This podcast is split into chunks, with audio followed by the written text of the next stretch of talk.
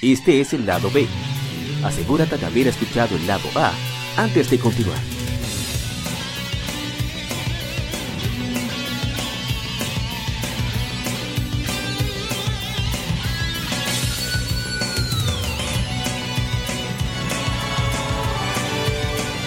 GameFemérides. Juegos y consolas de aniversario son comentados entre hechos y anécdotas.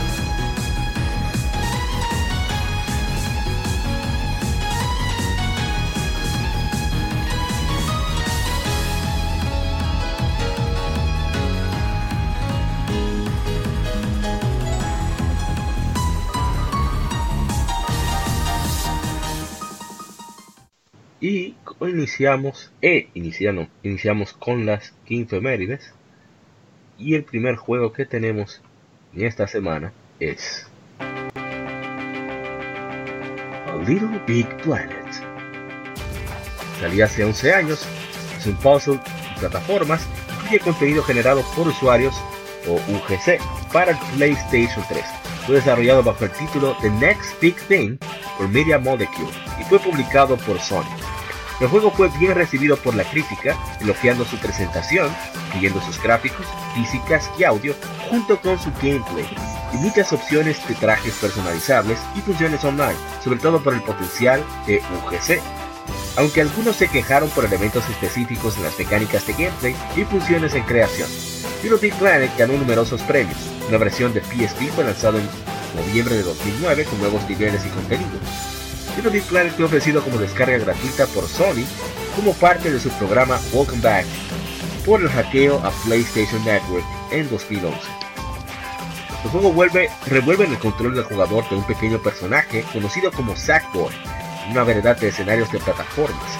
Aunque el juego presenta niveles prediseñados para explorar, la naturaleza personalizable del juego es igualmente importante, desde alterar a los personajes y el espacio personal a construir objetos y niveles originales, para entonces compartirlos y jugarlos online con otros jugadores como parte de la comunidad de Little Big Planet en PlayStation 3. Bueno, yo no probé el primero. El primero me dio mucha curiosidad, sobre todo porque lo leí. Fue en Electronic Gaming Monthly en español, donde estaba Arcadia. Y yo veo que, a pesar de que la Xbox 360 estaba dominando esa generación, y sobre todo en México es un territorio Xbox desde el primero, porque Microsoft siempre ha estado fuerte allá. O sea, en México es un país donde tú ves que en la parada de autobuses, o sea, en la parada de guagua, tú ves anuncios de Xbox. En el cable local no. En los canales de televisión locales tú ves anuncios de Xbox. Entonces, y creo que dejé los tres, no recuerdo. Ellos fueron los que comenzaron a doblar juegos en México, o sea, juegos en español latino. Ellos fueron los primeros, fue Microsoft. Entonces, qué bueno. Cuando yo veo que la gente de EGM está vuelta loca con Little Big Planet, me llamó muchísimo la atención porque PlayStation 3 no le estaba yendo muy bien, que digamos, hasta 2010 por ahí. Entonces, me llamó la atención. Nunca le puse la mano a la primera, pero sí a la segunda. Y yo quedé enfermo con la saga. Después jugué la primera, la dos definitivamente mucho mejor, pero entendí la gracia, o sea, el wow, el boom. Y es que ese hecho de tú tener esa cantidad inmensa de niveles creados por otra gente, de gente que yo no sé cómo es que gastaron su tiempo en eso, pero se los agradecemos moralmente. Es incluso, o sea, tú ves hasta el inicio de Final Fantasy 7 en Little Big Planet, una cosa increíble. En la 2 integraron más géneros que tú puedes crear, más elementos, una cosa increíble. En la 3 ni se diga. Entonces, siempre hay algo nuevo en Little Big Planet. Incluso para que tú no tengas que volverte loco buscando, hay muchísimos filtros porque hay usuarios que se dedican a probar los niveles y darle puntuación e incluso hacerle una mini reseña. Es una cosa increíble. Little Big Planet es otro universo. Y no sé si ustedes lo han probado, pero a mí me encanta. O sea, la loquera que se hace en ese juego es increíble. Las locuras. No era de Mario Maker que tú estabas hablando. ¡Oh! No, pero Mario Maker es una copa de Mario Maker. Mario Maker salió como un... Déjame ver cómo salió Mario Maker. No, porque es que la cosa clara, clon y copia. No, porque... ¿Cómo? Clon y copia. Oh, sí, tú sabes. Yo pensé que eso era Super Mario Maker y de vaca, pero no, pero... Está bien. Algo que me gusta destacar del LittleBigPlanet es el audio. Ellos tienen unas piezas locales como las que están escuchando ahora que son geniales. El Mario Maker salió para Wii U déjame ver, 4 años después del LittleBigPlanet. Déjame asegurar. Ay, Dios mío. No, que 4 años después, no, mentira. 8 años después del LittleBigPlanet, pero LittleBigPlanet no copia de Mario Maker. Eso fue que Sony viajó en el tiempo y le robó el concepto a Nintendo y volvió para atrás. Exactamente. Pero de verdad que los recomiendo mucho, es tremendo party game. Incluso nosotros pasamos, o sea, por aquí por mi casa, cuando yo tenía la segunda parte, hubo un tigre que se inventó hacer un minijuego de casi de NBA Jam y nos pasamos horas y horas jugando eso. La gente es bastante creativa en las cosas que hace, hockey, hace juegos de hockey, de todo, es increíble. Así que quien pueda, que le dé un chance al LittleBigPlanet porque se goza mucho ahí. Está en el Plus. Sí, la dieron en el Plus hace un tiempito. La gente que descarga así de manera compulsiva el Carrevis. De lo mío, yo hago eso también. Como quiera, el palo está dado. Y bueno, ¿qué hacemos? ¿Pasamos al siguiente? Sí, rapidito. Sí. Realmente yo no conocí ese juego hasta que un gran amigo nuestro mío y de Ishidori, de Weymouth, se llama Luis Manuel. Me lo recomendó, dijo, loco, juégate ese juego de LittleBigPlanet. Yo, déjame yo ver, porque cuando vi la portada dije, ¿cómo así? Espérate, esa portada como tan infantil, amigable, sí, tan infantil, que tiene el personaje ese mismo, el Sackboy, exacto. Pero cuando yo después vi el juego, corriendo, y lo que se podía hacer, yo dije, pero muy interesante el concepto de este juego. Son de estos juegos que lamentablemente son medio nicho porque son incomprendidos, como dijo Ego de Ratatouille, el mundo es cruel con los nuevos talentos. Pero les fue bien comercialmente. Lo que sí yo tenía de queja con el juego, sobre todo el primero, es que tenía una física súper aérea. O sea, si tuviera de Mario que Mario, eso es bien fluido, es bien claro con su efecto, con su ¿cómo se dice? Su masa de gravedad, etcétera, etcétera. No debería decirlo así, pero bueno, me entiendo. Cuando cae. El LittleBigPlanet es un poquito más aéreo, precisamente para facilitar a los más jóvenes o los no tan habilidosos o qué sé yo, el poder pasar los mundos. Pero en la 2 lo arreglaron más, en la 3 está mucho mejor, pero la mejor para mí es la de PlayStation Vita. O sea, los niveles son súper originales, súper geniales, tienen un nivel de dificultad excelente. T4 es una locura total, de las risas que causa. Bueno, todos son así. Así que de verdad que los recomiendo muchísimo. De las exclusivas de PlayStation que como que ellos mismos no la han vendido como merecen. Pero de verdad que sí. Que lo pueda, que lo juegue. Pasamos al siguiente entonces. Siguiente es nada más y nada menos. Este es el mes de Ratchet & Clank. Salió hace 9 años Ratchet & Clank A Crack in Time. Es un juego de plataformas, acción y aventuras desarrollado por Insomniac Games y publicado por Sony para el PlayStation 3. La secuela de Tools of Destruction y Quest for Booty. En su lanzamiento cosechó buenas críticas con elogios para la historia, visuales y gameplay. Una cuarta y última entrega de la serie Future, titulado Ratchet & Clank Into the Nexus, fue lanzado en noviembre de 2013 para PlayStation 3. A Crack in Time presenta nuevas mecánicas para la saga, una de ellas como el Chronoceptor, báculo que repara objetos o rotos cuando los golpeas. Este aparato puede ser usado como la llave inglesa de Ratchet para enfrentar enemigos. Al usar las almohadillas de tiempo, Clank también puede grabar hasta un minuto de acciones para ser reproducido por un holograma, mientras que el Clank real hace o graba algo más.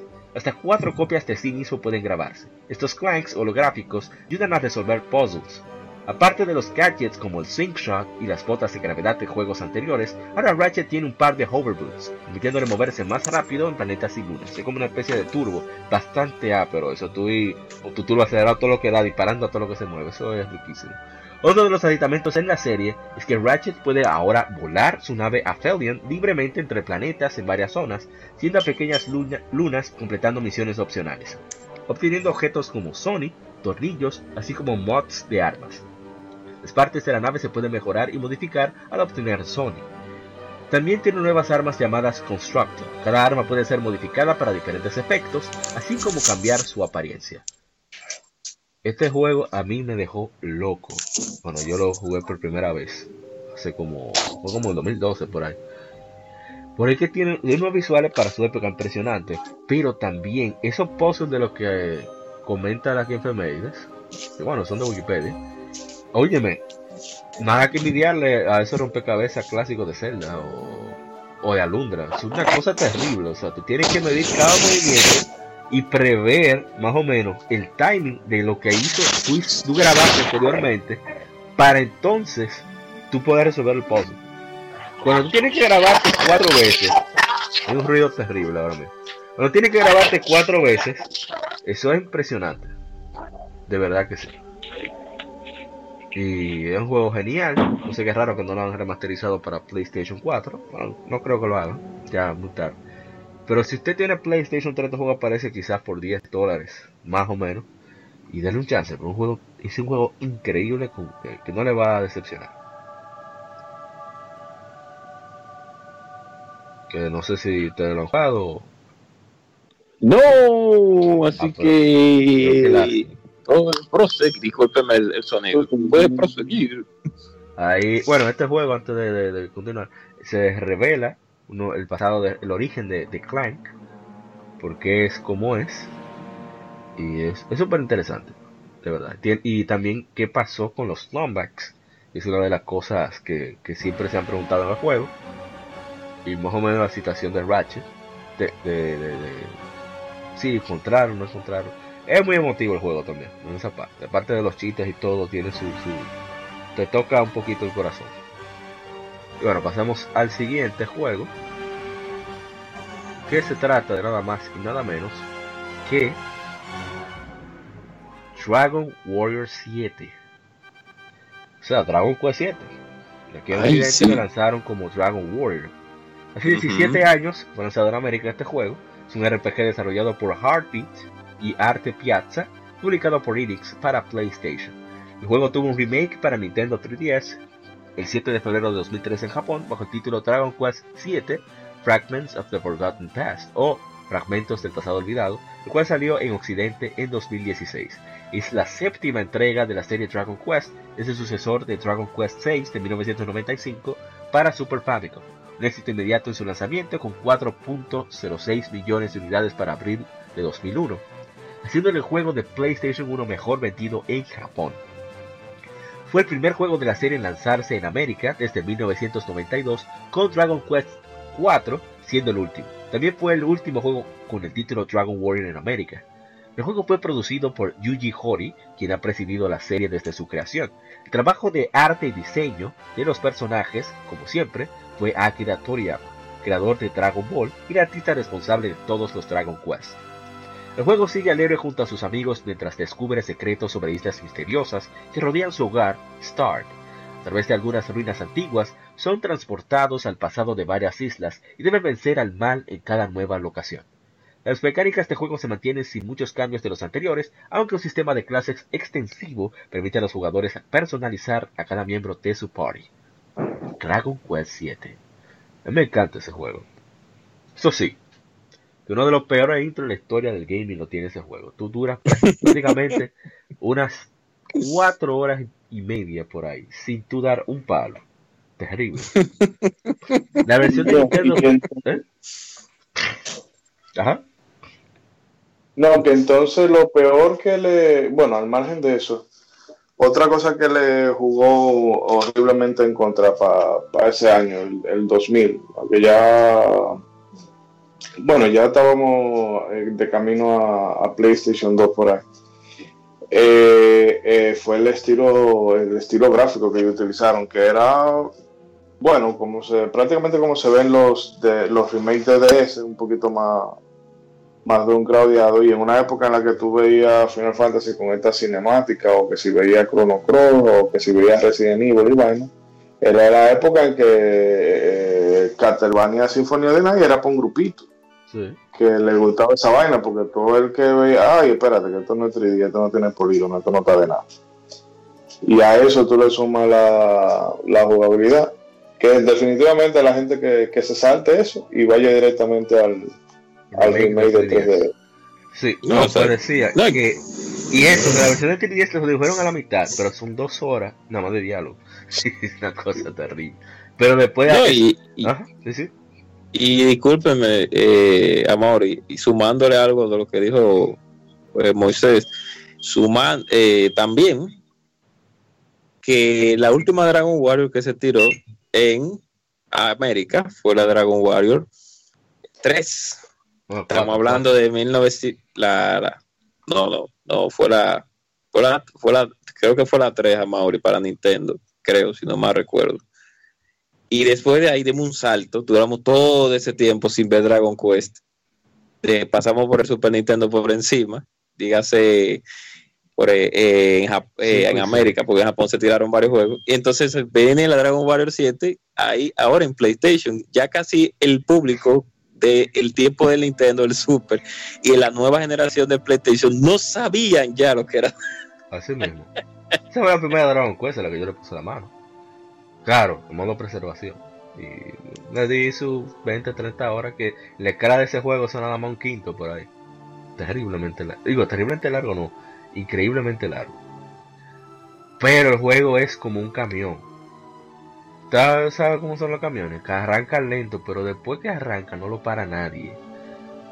Ese juego me chupó unas 130 horas, pero no me arrepiento de absolutamente nada. Al contrario, lo recomiendo. Tiene una de las mejores side stories, o sea, misiones secundarias que yo he visto en cualquier juego en cuanto a guión. O sea, de verdad que te... Hijo de un genio, sabe cómo manejar las emociones. Y los chistes que están ahí impregnados también, bien adultos, son súper divertidos. Por ejemplo, no me acuerdo en qué sitio, en una zona donde trabajan con tecnología, de robots y eso. Y tú entras a una casa y tú hablas con una persona que está ahí, una señora, y te dice, ay, yo quiero tener otro hijo, pero mi esposo siempre llega cansado. Ay, yo no debo decir eso, ese tipo de cosas. No es común tú en un juego. Y bueno, casi digo una side story que es un spoiler, mejor que lo averiguemos. ¿Ah? No, sí, el que hay una escena con uno o no una escena, de hecho, eso sí a ti te gusta, vamos a decir, experimentar. Porque hay como experimentar, no explorar, mejor dicho. Que hay en esa misma área de la nación que bregan con robots y eso. Pasa una cosa, cuando tú resuelves un asunto ahí y vuelves al futuro, tú encuentras un robot en una casa, pero que es un poquito triste, porque para el robot el tiempo es más o menos para el robot, o sea, ellos no tienen concepto del tiempo, pero los humanos sí, entonces pasa algo que es un poquito triste con el robot y una persona que, bueno, eso es para el que andar que se parece un poquito a lo de Hachiko, el perro que, ¿verdad? Es para por ahí. O sea, es una escenita cosita que si tú la buscas, pero cuando tú la ves tú dices miércoles. Ahora están escuchando, otro público, la versión orquestada que sí disfrutaron los japoneses del remake de 3DS, que nosotros, como somos la Chu, o sea, somos la parte atrás del mundo, o sea, me está hablando de Occidente, no solamente de Latinoamérica, no mandaron el juego MIDI, o sea, lo que ustedes escucharon de PlayStation 1 es prácticamente lo mismo que se escucha en la versión de 3DS americana, pero los japoneses tienen este audio fantástico, orquestado, grabado por la Orquesta Filarmónica de Tokio, con la mejor del mundo, y otra fragancia, así que Ellos dan una explicación de por qué ellos no lo traen para acá. Es como que supuestamente las revistas no estaban en eso. Sabes que hay que pagar los derechos. Y él dijo que no. Pero parece que no buscaron la manera de convencerlo. Yo no lo entiendo eso, porque es dinero. Aunque total, para la venta que tuvo el juego, que yo creo que no llegaron a 100.000 copias, Dragon Quest 7 y Dragon Quest 8 juntos, mejor que no lo intentaron. Por eso fue que la versión de Dragon Quest 11 de 3DS no llegó a Occidente. Por el que no apoyamos. Bueno, yo sí la compré la 2. La mayoría no apoyó Dragon Quest 7 y Dragon Quest 8 de 3DS, que son para mí los mejores RPG de 3DS. Bueno, está radiada esta historia, así que habría... digo, ¿cómo así? Radian historia. Habría que ver. No, el Radian historia es el de Atlus. Ah, sí. Que como... ese también es de lo bueno. Bueno, definitivamente Dragon Quest 7 es una joya. Si te puede conseguir esa versión de 3DS, que ahora seguro debe aparecer $20 o menos, no se va a arrepentir. 130 horas de contenido, sin DLC, sin internet, sino puro disfrute, mucho guión, mucha investigación, mucho que buscar, muchas cosas opcionales. Repito, menos de 130 horas me tomó. Aquí el grinding no es muy útil, aquí es darle caco a lo de las clases y saber más o menos qué estrategia utilizar con el enemigo. Así que... es juegazo. Bueno, pasamos al siguiente entonces. Vamos a darle. Sí, dale el país que viene Alianza. Yes. El siguiente es un juego muy querido, sobre todo por la comunidad de Nintendo en nuestro país. Se trata de Mega Man Battle Network, que salió hace 17 años en América. Es un RPG desarrollado y publicado por Capcom USA para el Game Boy Advance de Nintendo. Es el primer título de la serie Mega Man Battle Network. Japón fue título de lanzamiento para el Game Boy Advance. Fue lanzado para la consola virtual de Wii U el 31 de julio de 2014. Mega Man Battle Network se lleva a cabo en el siglo XXI, en un mundo donde la sociedad y la vida diaria es manejada por el internet. ¿Le suena familiar? Los usuarios pueden interactuar y explorar virtualmente casi cualquier aparato electrónico, usando avatares online muy avanzados, conocidos como NetNavis. El juego sigue a un muchacho llamado Lan Hikari y su NetNavi Mega Man.exe, mientras resuelven una serie de crímenes instigados por la organización World 3, WWW. En lugar de mantener elementos de plataforma como sus predecesores, Battle Network es un RPG táctico en el cual el jugador controla a Lan en el mundo del juego, o sea, en el Overworld, explorando el mundo real, y a Mega Man.exe en el virtual. Las batallas se llevan a cabo en tiempo real. Las habilidades especiales, los llamados chips de batalla, pueden accederse para pelear numerosos virus de computadora presentes en los ambientes del ciberespacio en el juego. Battle Network fue creado por la creciente popularidad de los juegos de cartas coleccionables en esa época, como lo demuestran los chips de batallas que permiten crear folders como los mazos de cartas. De acuerdo al productor Keiji Nabe, el equipo de desarrollo quería que Battle Network se identificara con los gamers más jóvenes al crear un ambiente que se parezca al mundo real y un modelo de gameplay que mezcla acción tradicional y elementos RPG. Fue bien recibido por la crítica. Su sistema de batalla no convencional tuvo muchos elogios. De su historia, sin embargo, fue recibida con opiniones mixtas. El juego fue seguido por varias secuelas, así como otros medios. A mí me gustó muchísimo la Mega Man Battle Network. Yo llegué hasta la segunda, porque cuando vi la coloctutización, o sea, la anualidad, dije no, ya, resulta eso. Pero hasta la segunda me pareció genial. Gameplay, yo diría, me atrevería a decir que una de las innovaciones más grandes que se ha hecho en RPG lo hizo ese juego, con su mezcla de acción que requiere tanto de reflejo como de hacer una estrategia, y la verdad que era genial. A mí lo único que no me gustó del juego, que nunca lo arreglaron, es el audio. O sea, las partituras son muy buenas, o sea, la intención musical, la musicalidad del juego es genial, pero el sonido en sí, que suenan como unos beats de celulares, yo no lo aguanto mucho. El sonido de Game Boy Advance tampoco que fuera la gran cosa, no sé, es cierto, tenéis razón, O, por ejemplo, con las Final Fantasy en Game Boy. Aunque un ron de esos Me han parchado con la música, la versión de NES. En eso Game Freak se la ha buscado bien. Los Pokémon sonaban bastante decentes, pero... Sí, tienes razón, la mitad se me habla. Porque está hablando de Capcom, por eso la musicalidad tan dura. Y bueno, es un juego genial. El tema que no está Miguel aquí para debatirnos más de su experiencia. A mí me parecía súper interesante eso de que tú, cualquier rincón, ¡pah!, te conectabas. Y las batallas en tiempo real, que incluso tú usabas un escudo, etcétera, podías hacer el counter a los enemigos, tomar espacios, tú esquivar en un momento justo, que a veces tú tenías una bonificación.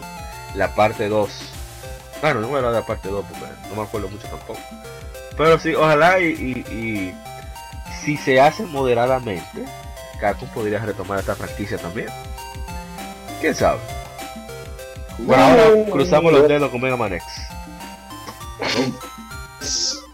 Y vamos a ver cómo termina de salir el 11 y ver si le van a seguir dándole calor al viejo Mega Man. Yes. Nos vamos a pasar un juego que aquí es donde Eddie está aquí esperando esto nada más. A eso fue que él vino, ya él se va a casa. Hace 12 años se lanza en América Final Fantasy 12. Es un RPG desarrollado y publicado por Square Enix para el PlayStation 2. Parte de la serie Final Fantasy.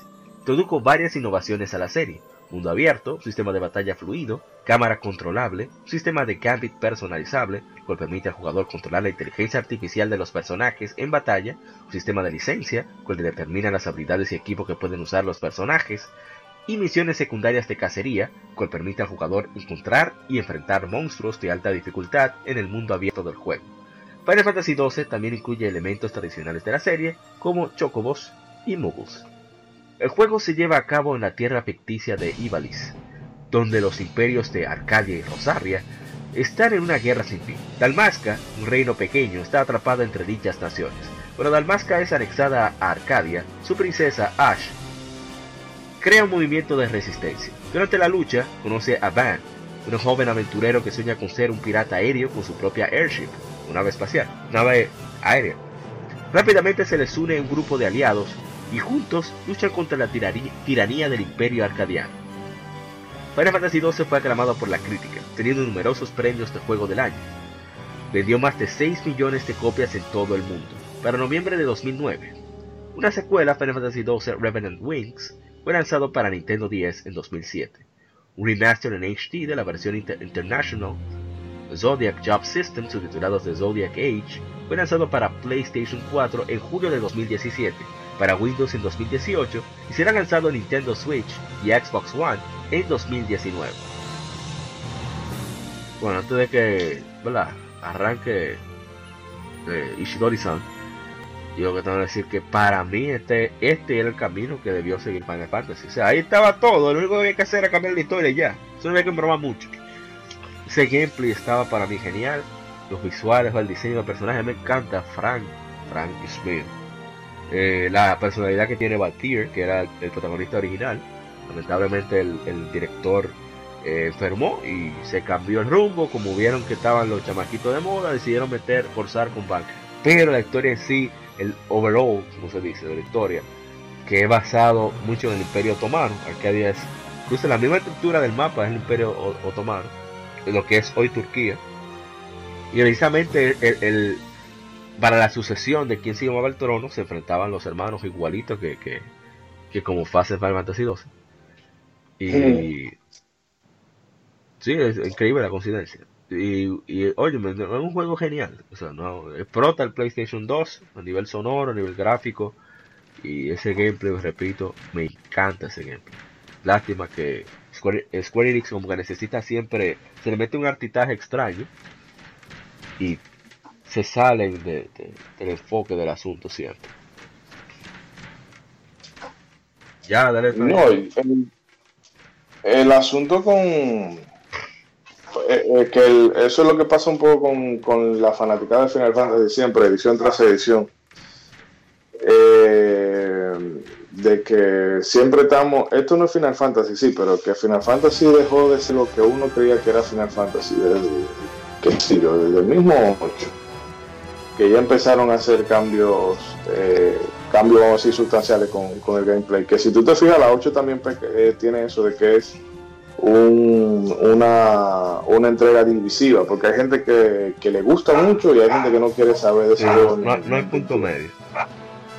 Entonces la fanaticada de Final Fantasy, entonces también le pasa a gente como a mí, que cuando dicen, ah bueno, la gente no quiere cambio, pues vamos a darle lo mismo de siempre, tiran la 9 y uno se pone, coño, pero es que esto es lo mismo de siempre, y bla bla bla bla bla, ah pues vamos a hacer un cambio en la 10, y siempre una cosa. La 12, centrándonos un poco en el sistema de batalla, que a la gente se queja de que el juego se juega solo, que es un simulador de entrenador de fútbol. Me dijo uno una vez. Pero entonces vamos y jugamos Final Fantasy 13. Ay, Dios mío.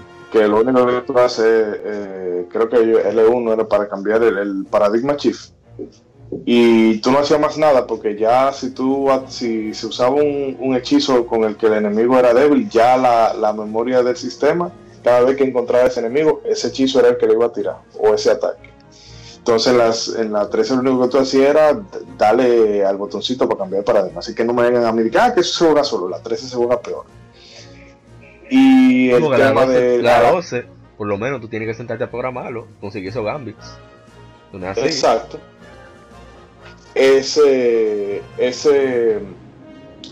Por ejemplo, el tema de la 12, que también es algo que no le gustó mucho al público medio, es que se salió del tema a romance de adolescente, del tiguerito que tiene un trauma porque o el papá no le hacía caso, o era un experimento medio raro, o tenía una crisis existencial esa que le dan a los millennials.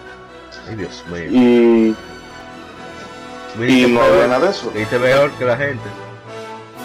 No, porque la gente... No, sí, el que me dice a mí, no, que esa historia de la 12, que no me puede decir ni que la historia ni se entiende, porque esa historia se entiende perfectamente, ni que está mal contada. El problema de la 12 fue que al margen de todos los problemas con este muchacho, con Matsuno, y que si se fue a mitad del proyecto, y que si el equipo tuvo que hacer lo que había, bueno, perfecto, pero aún así quedó muy buen juego. Pero realmente el problema del 12 con la historia no es que la historia sea mala, ni mediocre, ni nada por el estilo.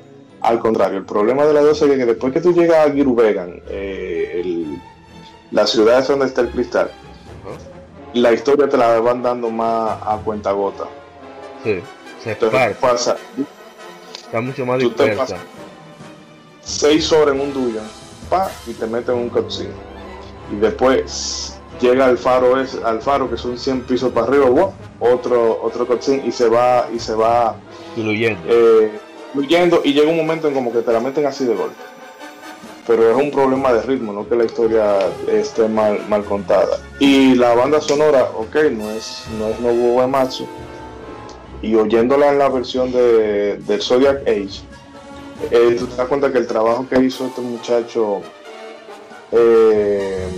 Hitoshi Sakimoto es muy muy muy buen trabajo, porque es el tipo de juego que precisamente al tú tener que estar pendiente de cuál es el tema de, vamos a decir, cómo tú programas tu personaje, las acciones, y cómo tú tienes que estar muchas veces haciendo correcciones en el aire. La música no tiene que ser una cosa bombástica, una cosa apabullante, sino en los momentos que tiene que ser calma, la va todo muy ambiental. Cuando tienes que enfocarte en una emoción de que yo creo que tú te sientas triste, lo haces, y no es tan pop como lo que solía usar Uematsu, pero está muy bien hecha, y hace una cosa que Uematsu la hacía pero como en menor medida, de usar la emotividad.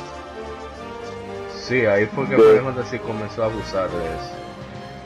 Sí, y entonces tú sabes reconocer la melodía de la resistencia, e incluso el tema de que suena en la secuencia final, si tú lo oyes fuera de sin la imagen, tú puedes distinguir cuándo es una intervención de Ash, cuándo es una intervención de Lanza, cuándo es una intervención de uno del Imperio, y así sencillamente, porque cada uno tiene su sonoridad, y son cosas que Tú tienes que dedicarle, si el juego te llama y tú te metes en él, tú te das cuenta que el juego ofrece mucho más de lo que el jugador promedio de Final Fantasy le quiere reconocer. Pero lamentando el caso, llegó en una época en la que todos nos la dábamos de purista, pero ahora nos damos cuenta, fíjate como cuando salió el remaster, se vendió bastante bien, sí. Que incluso tuvieron que hacer un evento en Final Fantasy XIV, haciéndole, o sea, como vamos a hacer un throwback. Ajá. Exacto, un tributo a la 12 y a la Tactic. Y nos damos cuenta de que ya cuando tú tienes la 13 y con lo que ha salido la 15, que ha salido, que mal juego no es, pero cuando tú miras atrás, tú te das cuenta de que quizás Final Fantasy 12 fue la última gran Final Fantasy que nosotros tuvimos. Dijo lo que yo digo, ay Dios mío, nunca se lo había dicho. ¿Coincidencia? Pero déjame ya no extenderlo. Decirle a la gente que eso que quiere, es más, si a ti te gusta Star Wars y tú nunca has jugado una Final Fantasy, dale, que esa es la tuya. Ojalá Star Wars, me pasé. Ojalá de las Jedi. No, esto es otra cosa. Y los personajes, por cierto, son, exceptuando Van y Penel, no son bidimensionales, son muy ricos los personajes. Repito, yo soy loco con Fran y Balthier, me encanta.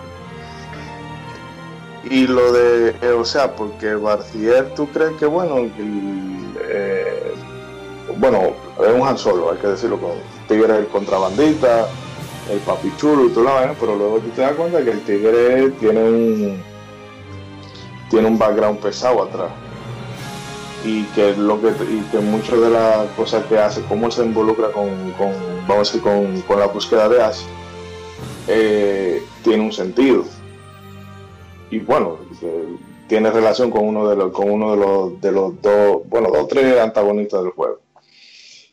Y luego tú tienes a Bash, ¿verdad? Que realmente era el protagonista original, que es el caballero venido a desgracia, que el tigre dice, bueno, a mí me han echado toda la caca del mundo encima, pero yo con mi sentido del honor le doy para adelante. A mí no me importa lo que la gente diga, yo voy a hacer lo que yo tengo que hacer.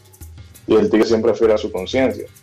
Y lo mismo con Ash, que Ash te ve en un dilema interesante. Mira, tú vas a tener todo el power del mundo, ahora dime, ¿qué tú vas a querer hacer? ¿Tú le vas a reventar la madre a tu hijo de la gran parada? ¿O lo vas a coger variado? Y va a hacer la cosa por el librito. Entonces siempre se queda ese dilema de que, bueno, tú puedes hacer lo que está bien, pero si tú quieres recurrir por el camino de la venganza, ten en cuenta de que te puede pasar esto. Tiene Redas, que es uno de los personajes invitados que tú tienes ya casi ahí. Bueno, yo creo que es el último de los personajes invitados que tú llegas a tener en el grupo. Le dice eso, de que mira, si tú te vas por ese camino, ten cuidado, que puede pagarlo muy, muy, muy caro. Y luego tú te das cuenta de que Redas, a pesar de que es un personaje de que es secundario, el tigre tiene un background del diablo. Tú quisieras que te lo dejaran de personaje fijo para toda la vida. No, yo creo que ya palabras han hubo. Así que pasaremos al siguiente. Aquí en Femérides, pero quedan unos pocos. Y se trata de Sonic Generations, que salió hace 7 años en América. Es un juego de plataformas desarrollado por el Sonic Team, publicado por Sega para el PlayStation 3, Xbox 360, Nintendo 3DS y Microsoft Windows. Una entrega en la serie de Sonic the Hedgehog. El juego, que fue producido en conmemoración de su 20º aniversario, sigue a Sonic junto a su amigo Tails, mientras forman una alianza con sus personificaciones del pasado, para detener a una entidad maligna de borrar todo el tiempo. O sea, no es que borra todo el tiempo, sino borrar el tiempo en sí. No sabe que el español a veces. Presenta dos estilos de gameplay: Classic con una perspectiva 2D, como en los originales de Sega Genesis, y los Modern, con niveles 3D similares a los de Sonic Unleashed y Sonic Colors. El desarrollo de Sonic Generations inició en 2009, siendo la finalización de Unleashed. Sonic Team buscó reimaginar los aspectos más populares de la franquicia en HD y lo desarrollaron usando el Hedgehog Engine. Cada locación y jefe en el juego ha sido visto anteriormente en la serie, con el juego incluyendo numerosas referencias aparte de entregas pasadas. Devil's Details y Teams ayudaron a crear las versiones de Windows y 3DS respectivamente. La versión de Windows se resalta por su escena de modding, donde una comunidad dedicada de fans crea nuevas mecánicas de gameplay, niveles y assets para el juego. El juego recibió reviews positivos de la crítica y fue un éxito comercial, vendiendo 1.85 millones de unidades para mayo de 2012. Los analistas resaltaron sus visuales, audio y gameplay, y los llamaron un tributo a la franquicia. Y recibió quejas por los problemas de framerate y control ocasionales. La recepción de la versión de 3DS fue mixta, criticaron su corta duración y diseño, declarándole peor que los juegos de Sonic anteriores de Teams. La interacción clásica de Sonic introducida en el juego ha seguido teniendo interacciones en toda la franquicia. Está Sonic Generations, yo lo jugué y es bastante entretenido, muy divertido.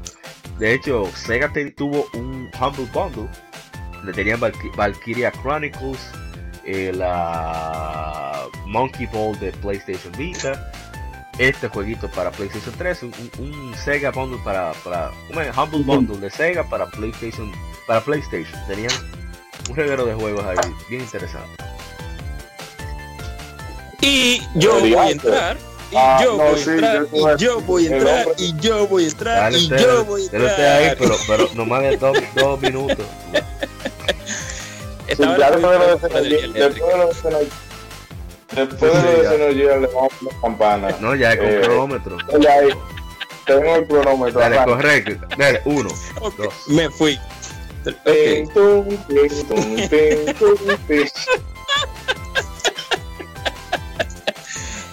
Bueno, mi gente. Bueno, mi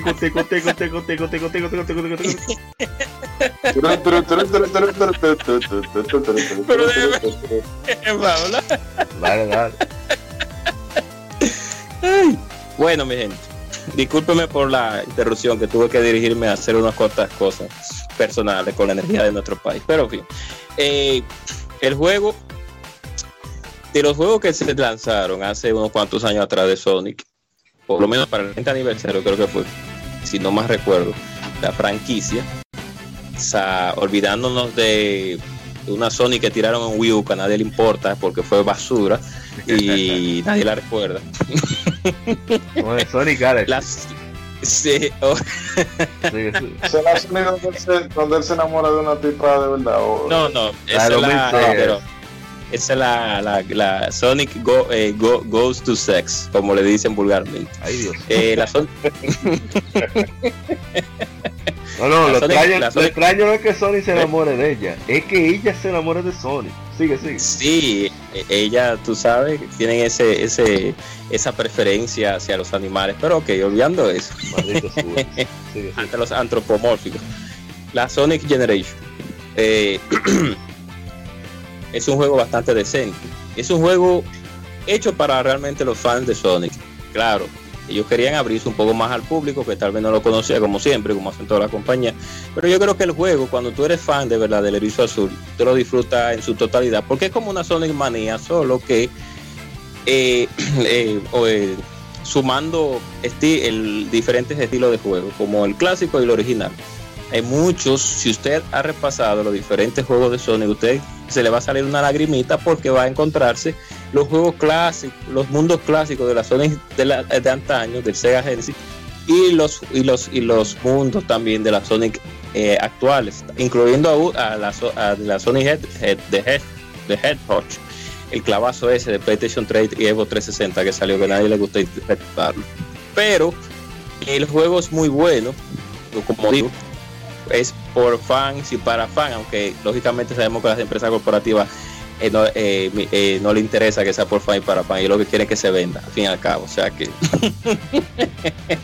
excelente juego, yo se lo recomiendo. Dígame un paréntesis, que de las cosas así, bueno, Ready Player One, que intentaron ponerla como el evento gamer del año, pero realmente ya nadie se acuerda de la película. Sí.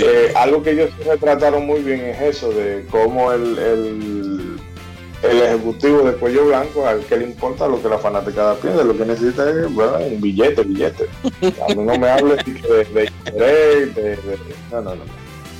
Billete. Exacto. Dinero. Pero aún así, el juego sí merece la pena que lo juegue el que no lo haya jugado. Y el que sea realmente fan de Sonic. Y el que le guste más o menos el erizo azul y los juegos rápidos, con mucha adrenalina, le puede poner una mano. Si usted ve que le gustó algún mundo de los que están de antaño, dele un chin más para atrás y juegue las otras versiones, que de verdad que le va a encontrar un buen sabor de boca. Nada más que decir ya. Oh, pero diste algo más que quieres. Oh, bueno, el juego, como todas las Sonic, lamentablemente sufren de ese pequeño problema. Siempre han sido fáciles. Oye, eso. ¿No? Estoy pensando que va a decir más cosas buenas. Hasta su juego le tira. No, pero es increíble. Ay, siempre ha sido fácil. Lo bueno es que los bugs de cámara no existen prácticamente en ese juego. No sé por qué el equipo de las Sonic anteriores siempre fue un equipo como medio mediocre en ese sentido de no arreglar las cámaras de sus juegos. No sé por qué, parece como que Sega nunca invirtió como mucho en ese tipo de... Es como dice Guadaña, es que lo que deberían gastar en el juego lo gastan en audio, ese es el problema. Sí, exacto. Pero tiene muchos modos de juego, principalmente el mundo del casino, que es muy divertido. Eso es un DLC, el mundo del casino, pero la versión de PC ya lo trae incluido, porque ya la versión Ultimate, por así decirlo, la versión ya completa, que trae todos los DLC, etcétera. Tiene diferentes modos de juego, los gráficos que están basados en Unity, están bien hechos, la música ambiental que es, tiene diferentes elementos de jazz y de pop y de los temas clásicos de Sonic que fueron rearreglados, se oyen bastante bien. Pues como digo, que te saca una lagrimita cuando tú lo escuchas, porque tú lo recuerdas en esos tiempos. Cuando tú lo vuelves a escuchar ahora, tú dices, oh, pero mira qué bien quedaron esos temas. Y el final, a pesar de todo, aunque los finales de Sonic nunca han sido la gran cosa, pero te deja con un saborcito de boca que te lo dañaron cuando salió la Sonic Force. El Force. Sí. Pero después de ahí, sí, yo lo disfruté muchísimo cuando lo jugué. Okay. Y disfruté muchísimo sacando casi todo lo que tenía el juego. Por eso, como digo, o sea, el que es fan de Sonic, de verdad, el que es fan, no fanático, no fans, lo disfruta mucho. O sea que denle para allá y si pueden comprarlo o como modo de observación, que lo hagan. Excelente. Bueno, pasamos ya al siguiente juego, que es uno muy importante. Todo porque fue el primero de la saga en doblarse para Latinoamérica, porque Sony comenzó a hacer doblaje para el mercado latinoamericano. Se trata de que hace 7 años se lanza Uncharted 3 Drake's Deception, o la maldición de Drake, que se llama en español, yo no sé. Esa decepción. La maldición de Drake. La decepción de Drake. El verano de decepción. Como raro. Sí, no tiene por qué le pusieron maldición. En fin, un juego de acción y aventuras desarrollado por Naughty Dog y publicado por Sony para el PlayStation 3. Es la secuela de Uncharted 2, Among Thieves, y el tercero de la serie Uncharted. El juego sigue a Nathan Drake y a su mentor, lo máximo, Victor Sullivan, la ley, mientras viajan por el mundo buscando la legendaria ciudad perdida de Irán de los Pilares, en el desierto de Rub al Khali. La trama es inspirada de los días de arqueología de T.E. Lawrence. Drake's Deception fue el último juego de la serie desarrollado bajo la escritora y directora creativa Amy Hennig, una de las mujeres que más ha aportado al gaming en general. Ella fue una de las co-creadoras de Legacy of Kain, por ejemplo. Uncharted 3 fue uno de los juegos mejor evaluados en 2011, con una puntuación de 92 en Metacritic. Los analistas elogiaron su guión y actuación, gráficos, calidad de cinemáticas e historia. Las quejas fueron dirigidas a la carencia de desbloqueable single player, problemas técnicos y al no lograr quedar a la par de su predecesor. Y que no hay forma, mi hermano. El juego vendió 3.8 millones de copias en su día de lanzamiento. Una secuela, Uncharted 4, A Thief's End, fue lanzado el 10 de mayo de 2016 para PlayStation 4. Una remasterizada fue lanzada para PlayStation 4 el 7 de octubre de 2015, incluida en Uncharted The Nathan Drake Collection. Este juego, que a nivel técnico es una de las cosas que le dice a la gente, mira, el PlayStation 3 se hizo para esto. O sea, está hablando a nivel de procesamiento, de visual. Claro. No, es un juego que explota la consola. Eso no era cosa de cuando la guerra de la generación pasada, que te decía, mire, monstruo, no, 360 no es igual que PlayStation 3. Se notaba la diferencia. Claro, lo que pasa es que el problema de la dificultad de desarrollo era extrema, pero cuando un equipo agarraba esos núcleos virtuales que tenía y esos núcleos físicos que tiene PlayStation 3 más esa tarjeta de video, lograban cosas muy magníficas, pero el problema es la dificultad, verdad, que muchos desarrolladores sacaron pie y dijeron, no, pero yo no me voy a romper la cabeza con esto, yo me voy a lo más fácil, a la arquitectura x86 del Xbox 360. Cuando tuvieras una compañía que agarraba la consola y la exprimía así, y decía, déjame yo trabajar con esto, tú veías los resultados. Sí. Pero ustedes saben que las compañías siempre se van por los lados más fáciles. Algún negocio. Exacto. Entre menos me toque pagar horas, hombre, yo mejor para... Claro. Pero este juego a mí no me... No, yo no puedo... Es que si digo que no me gustó, es mentira. Lo que quiero decir es que de las tres Uncharted, este quedó como el tercero. La primera me gustó más que esta. La segunda no hay que decir mucho, es la segunda, es lo máximo. Pero lo visual, por ejemplo, este fue de los primeros juegos que yo vi, o de los pocos que he visto, donde cuando tú acercabas al personaje, ya sea un pasillo, un barandal, y el personaje usaba la mano para apoyarse. Eso, para mí eso fue súper impactante, o sea, ese nivel de detalle que tuvieron. Y con respecto a la partida de Amy Hennig, esa gran genio creativa del gaming, fue precisamente el que tenía problemas con el que es ahora el jefe de Naughty Dog. Oye, cosas tan interesantes. Neil Druckmann. Sí, ¿por qué será? Que por cierto... Y bueno, este es el muchacho, el otro codirector de... ¿Del Charter? ¿O de Last of Us? De Last of Us. Que también sacó pie, no sé. Sí, sí, será que un tipo difícil de lidiar. Sí, el tipo insoportable. Por ejemplo, a Amy Hennig le preguntaron una vez que ella pensaba sobre esas historias de la misela, de rescatar a la princesa. Sí, será en peligro. Y ella decía, eso no lo veo mal, eso es algo orgánico, eso es algo que pasó mucho tiempo, que todavía sigue pasando, yo no lo veo mal. Lo que tiene que haber también sus casos de mujeres que se puedan solas, pero yo no lo veo mal, al contrario, eso es algo orgánico, es algo clásico, es algo de literatura.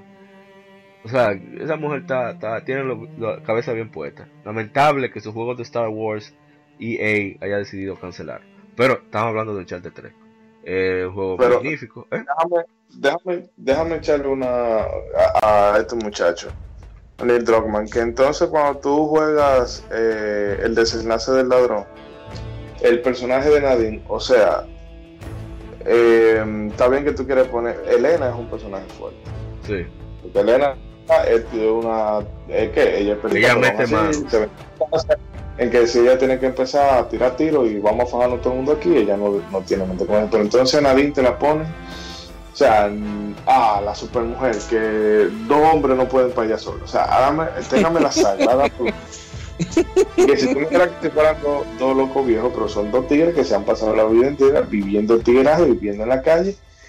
O sea, a la Zarevich tú se la pusiste. Y tú me vas a decir a mí que Nathan y wow, se me escapa el nombre del hermano ahora, no pueden, en una secuencia de que no pueden con nadie, y todos los golpes y ella a todos los golpes le hace contra todo, y es por el amor de Dios, eso es ya basta de pero con Drake Deception, quizá porque yo jugué la saga después de que ya había salido hasta la Lost Legacy. Yo la jugué, no sé, como sin mayor expectativa de la que, bueno, ya esta saga sale, una saga consumada, vamos a dar para allá, pero a mí la 3 me pareció, a mí de hecho el Collection me pareció que iba más. El 1, el 2, el 3 es cierto que es lo mismo, pero es que ya después del 2 como que no había mucha otra cosa que hacer. Exactamente. Y si tú te fijas, tan así que el de Tomb Raider hace prácticamente lo mismo. Ay, no lo digas, ey, no digas eso, te van a dar. Ay, Dios mío. Ay, Dios santo. Vamos a decir una cosa, que por ejemplo con la segunda entrega, sí tiene lo que para mí hace Tomb Raider mejor en términos de gameplay, mejor a Tomb Raider que Uncharted, es ese componente rolero. Y que tú, ¿verdad?, puedes hacer que Lara se puede cambiar el arma que tú llevas, tú mejorar tu estadística. Esa más defensa, que pueda abusar con el piolet, que eso está demasiado roto en esta vida.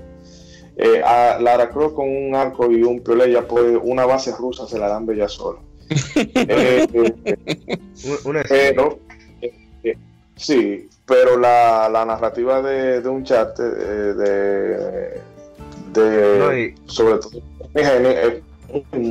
es que es muy de película hollywoodense. O sea, de esa película que tú pones en el teléfono. No es solo eso, es que te la tiraba. El gameplay de Tomb Raider es más completo, pero Uncharted como juego en total, incluyendo el gameplay, es más divertido. O sea, tú te ríes, la parte...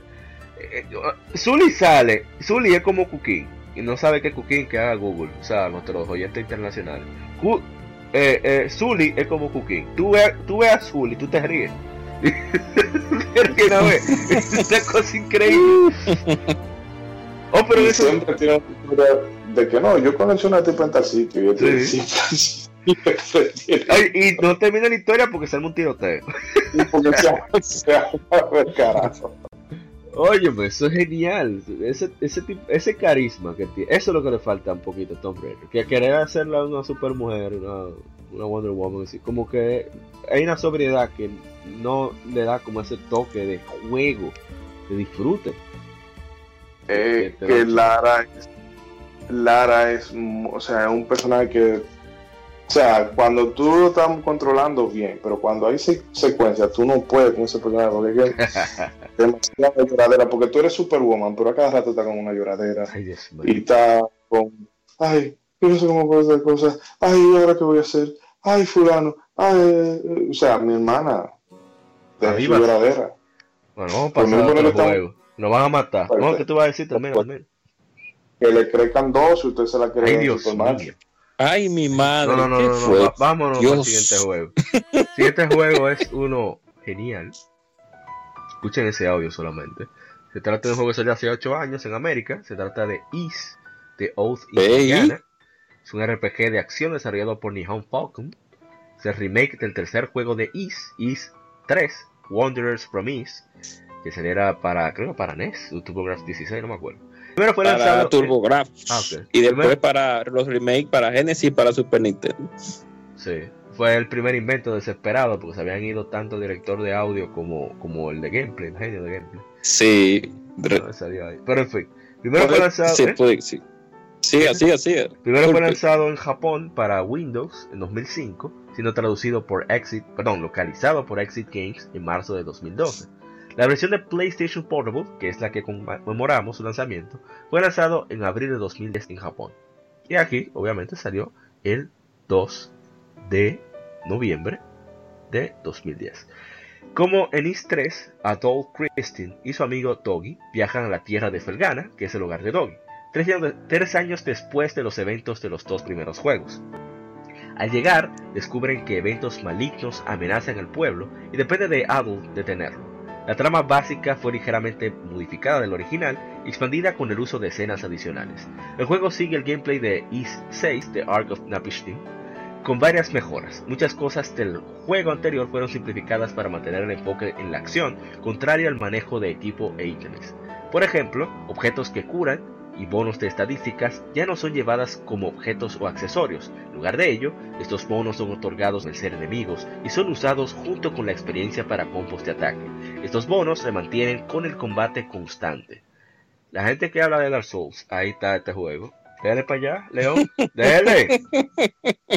No hay poción, no hay nada, mi hermano. Eso es terrible. Lo bueno es que tú grabas. Ay, Dios mío. Los que yo no sé. Bueno, no, sí, lo que pasa es que yo no recuerdo la pieza esta del mundo de creo que de, bueno, el mundo subterráneo. Valstein Castle, será. No, eso del mundo subterráneo, Ah, sí, yo sé cuál es. Ilgo Ruiz. Sí, creo que es. Que esa parte brutal. No interrumpa. Está en Spotify todo el audio de Is, incluyendo la super arrangement, que es que los músicos agarran la música del juego, para que la redundancia, y la tocan ya con instrumentos de verdad, no limitados al hardware de audio de las consolas en lo que salen los juegos. Así que, ¿le oído? De hecho, todo lo de Falcon está ahí, porque hay de Trails, la saga Trails, y de juegos que ni siquiera llegaron para este lado. Ellos lo tienen todo. Lo bueno, decía que esa parte de la...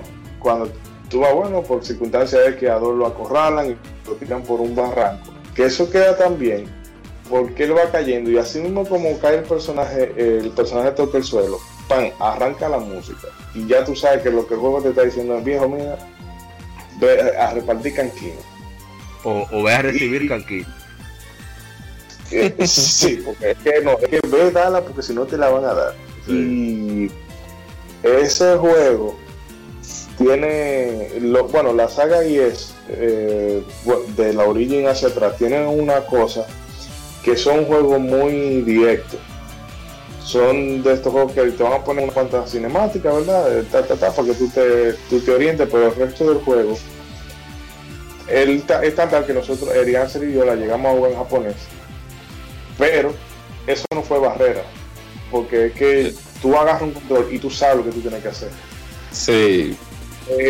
Una cosa que tú instintivamente, si tú has jugado alguna vez, tú te puedes poner un is y lo vas a disfrutar, porque es un juego que lo único que te pide es que tú tengas un mínimo de coordinación, ¿verdad? Para atacar, esquivar, saber cómo usar determinadas habilidades, pero es un juego que no te va a exigir mucho y te va a dar mucha diversión. Ojo, que te la pueden poner. La gente que hablaba de que Dark Souls, que Ninja Gaiden, cojan ahí. Que le den en el modo pesadilla y después hablan. Y que visualmente se ve de maravilla, la música, ese diseño de... Que eso es una de las cosas que yo más echo de menos de la nueva 10, ese estilo artístico que tenía en esa época. De verdad que sí. Pero que quieran... Yo solo aquí. Sí. Un juego de acción que sea rápido y bonito y que pueda ya la Felgana quizás se complique conseguirla. La Felgana está en Steam y está en la PlayStation Store. Si te quiere la versión de PSP oficial, la original, el PlayStation Vita, sí. PSP, puede comprar ahí. Hola de Steam.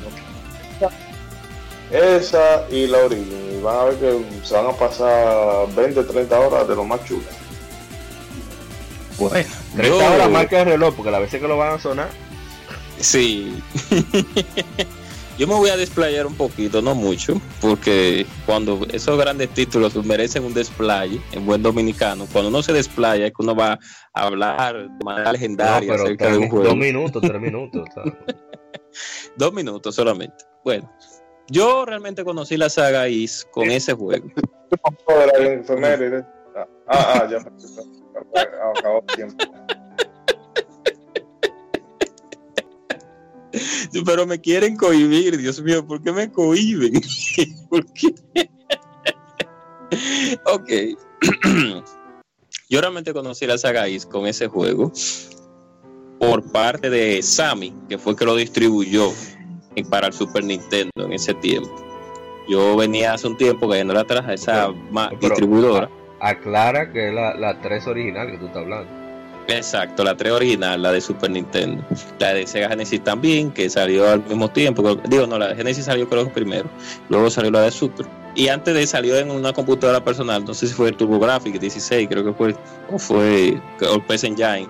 No me acuerdo. Pero, anyway, yo conocí esa saga ahí, a partir de la IS3, y yo la jugué porque era de la distribuidora Sammy. Yo le había caído atrás unos cuantos juegos de Sammy que me había gustado y yo dije, pero mira un juego de Sammy, déjame yo ver qué tal. Cuando puse el juego, vi a estos dos personajes, vi a Doggy, unos gráficos un poquito fatales para esa época, unos cutscenes que ponen de Adol y de Doggy cuando llegan a Felgana. Y lo primero que yo hice, a Mauri, sin mentirte, cuando yo entré al primer stage, que son las catacumbas, que la minera, mejor dicho, sí. A mí me dieron una salsa en la minera. Eso es lo normal. Sí, así que sí, entrando. Entonces yo agarré y dije, bueno, me encontré un truco para hacer level en la minera al principio, que es que en ese juego los enemigos vuelven y salen. Y yo dejé a Dol, y como cuando uno presionaba el botón y Adol daba los espadazos automáticos, yo dejé algo presionado con él y dejé a Adol en una posición en la cual cuando matara un enemigo, el enemigo volviera y apareciera, y dejé el Super Nintendo prendido y me fui por ahí como una hora, 2 horas después, y volví, y ya Adol tenía los levels suficientes para seguir jugando de manera regular. Es criminal.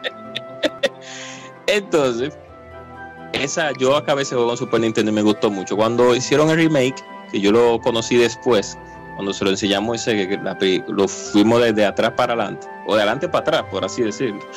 Cuando terminamos la origin, nos fuimos a la Felgana, la Argonaut Beach. Cuando yo fui a la Felgana, entonces yo me sentí nostálgico porque vi los mismos stage, pero remasterizado, y la música remasterizada del team de JDK, excelente, magnífica y sublime. Dios mío, no hay forma con ese team.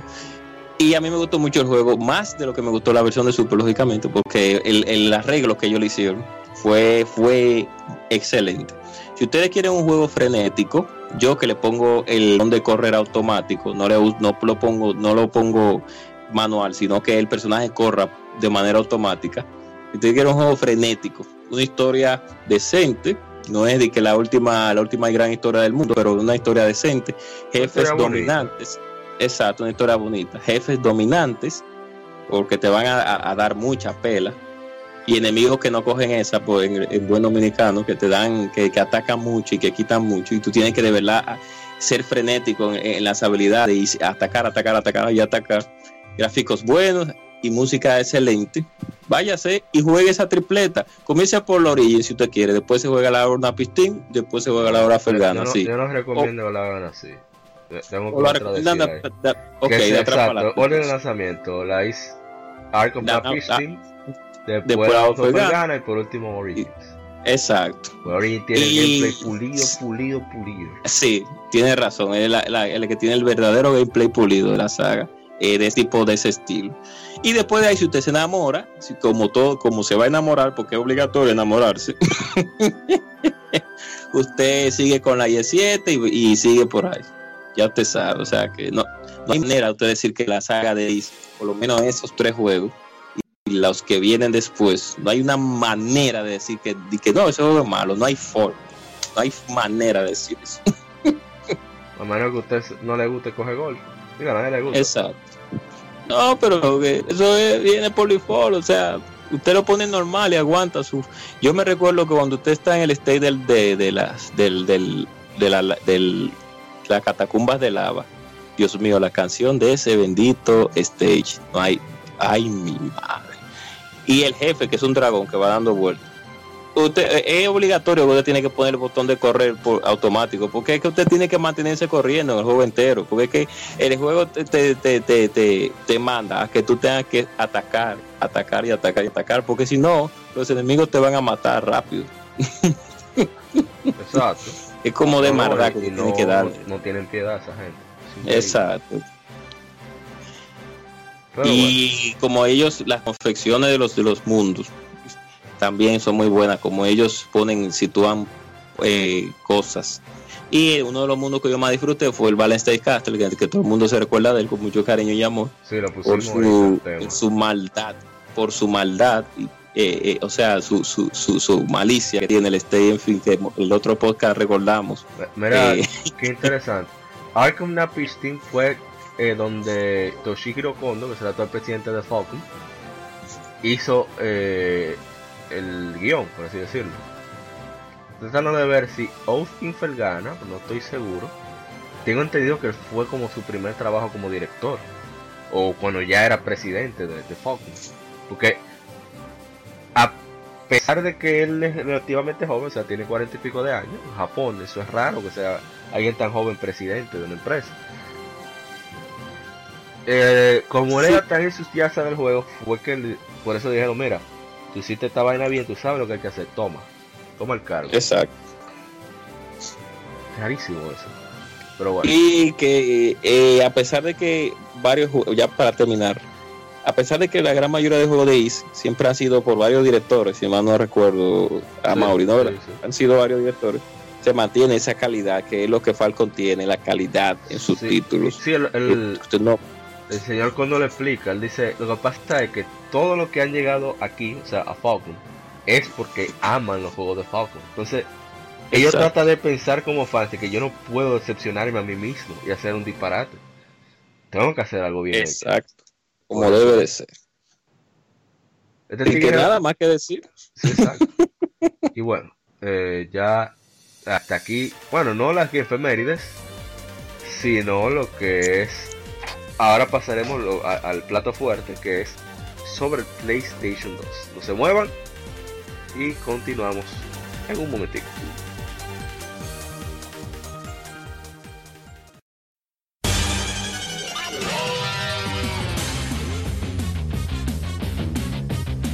Puedes escuchar Legión Gamer Podcast en iBooks, Spotify, TuneIn, iTunes, Google Podcast y demás plataformas de podcast de su preferencia, buscando Legión Gamer Podcast. Recuerda seguirnos en las redes sociales como @LegionGamerRD. Visita nuestra página de Facebook para que seas parte de nuestros streams de las GameFemérides, donde recordamos y jugamos algunos juegos de su aniversario.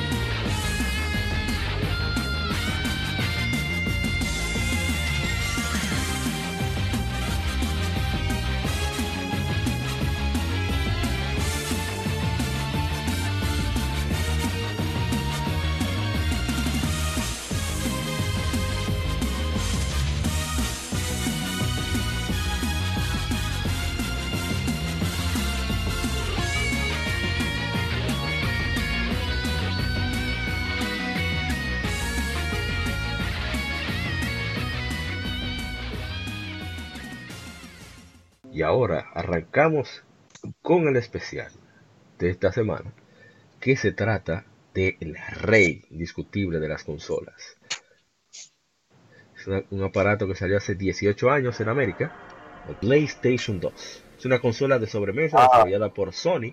Hombre, pensé que era de Game Boy. Al primer PlayStation y la segunda entrega de la marca de consolas de Sony. Compitió con el Dreamcast de Sega, el GameCube de Nintendo y el Xbox de Microsoft en la sexta generación de consolas. El PlayStation 2 fue anunciado en 1999 y ofrece retrocompatibilidad con su predecesor, tanto con el DualShock como con los juegos. PlayStation 2 es la consola mejor vendida de todos los tiempos, con más de 155 millones de unidades vendidas, 150 millones confirmados por Sony en 2011. Más de 3.874 títulos fueron lanzados para el PlayStation 2 en su lanzamiento, y más de 1.5 billones vendidos. Sony manufacturó varias revisiones más pequeñas y ligeras, conocidas como la línea Slim, en 2004. En 2006, Sony anunció y lanzó su sucesor, el PlayStation 3. Inclusive con el lanzamiento de su sucesor, el PlayStation 2 se mantuvo popular ya entrada la séptima generación y continuó en producción hasta el 4 de enero de 2013, cuando Sony finalmente anunció que el PlayStation 2 sería descontinuado después de 12 años de producción, una de las más longevas para una consola. A pesar del anuncio, la producción de juegos continuó hasta finales de 2013, incluyendo Final Fantasy 11, Seekers of Adelie para Japón, EA Sports FIFA 13 para América y Pro Evolution Soccer 2014 para Europa. Los servicios de reparación para el sistema terminaron el 7 de septiembre de 2018. Entre los comentarios que nos escribieron, nos dice Mario Francisco que aún la tiene en su colección. Kurono Grants nos dice que las colecciones tienen más para refacciones, ahora que lo que le falta es tiempo. Y Jesús Montenegro dice que tiene uno y le regaló otro a su hermano. No, vaina bien.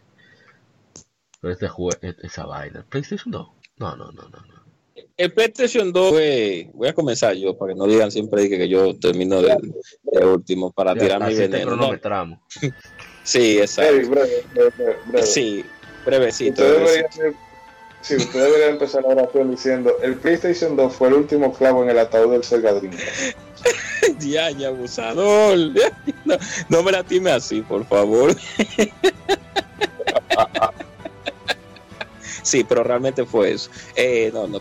A pesar de la salida, no desastrosa, pero sí con falta de juegos de PlayStation 2. El PlayStation 2 salió con Fantavisión, que nadie recuerda eso. Sony tuvo los timbales de lanzar una consola con un solo juego, y entonces, digo, Nintendo también lo hizo, pero el problema fue que Sony lo hizo con un juego disparatoso, porque parece que tuvo problemas con algunos lanzamientos y no pudo por asunto del modelo de negocio como entrar así de lleno con varios títulos.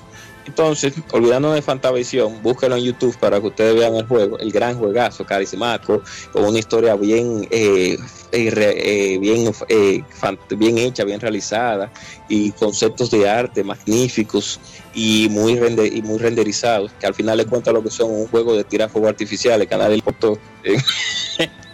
Ahora, pero hay que decir una cosa.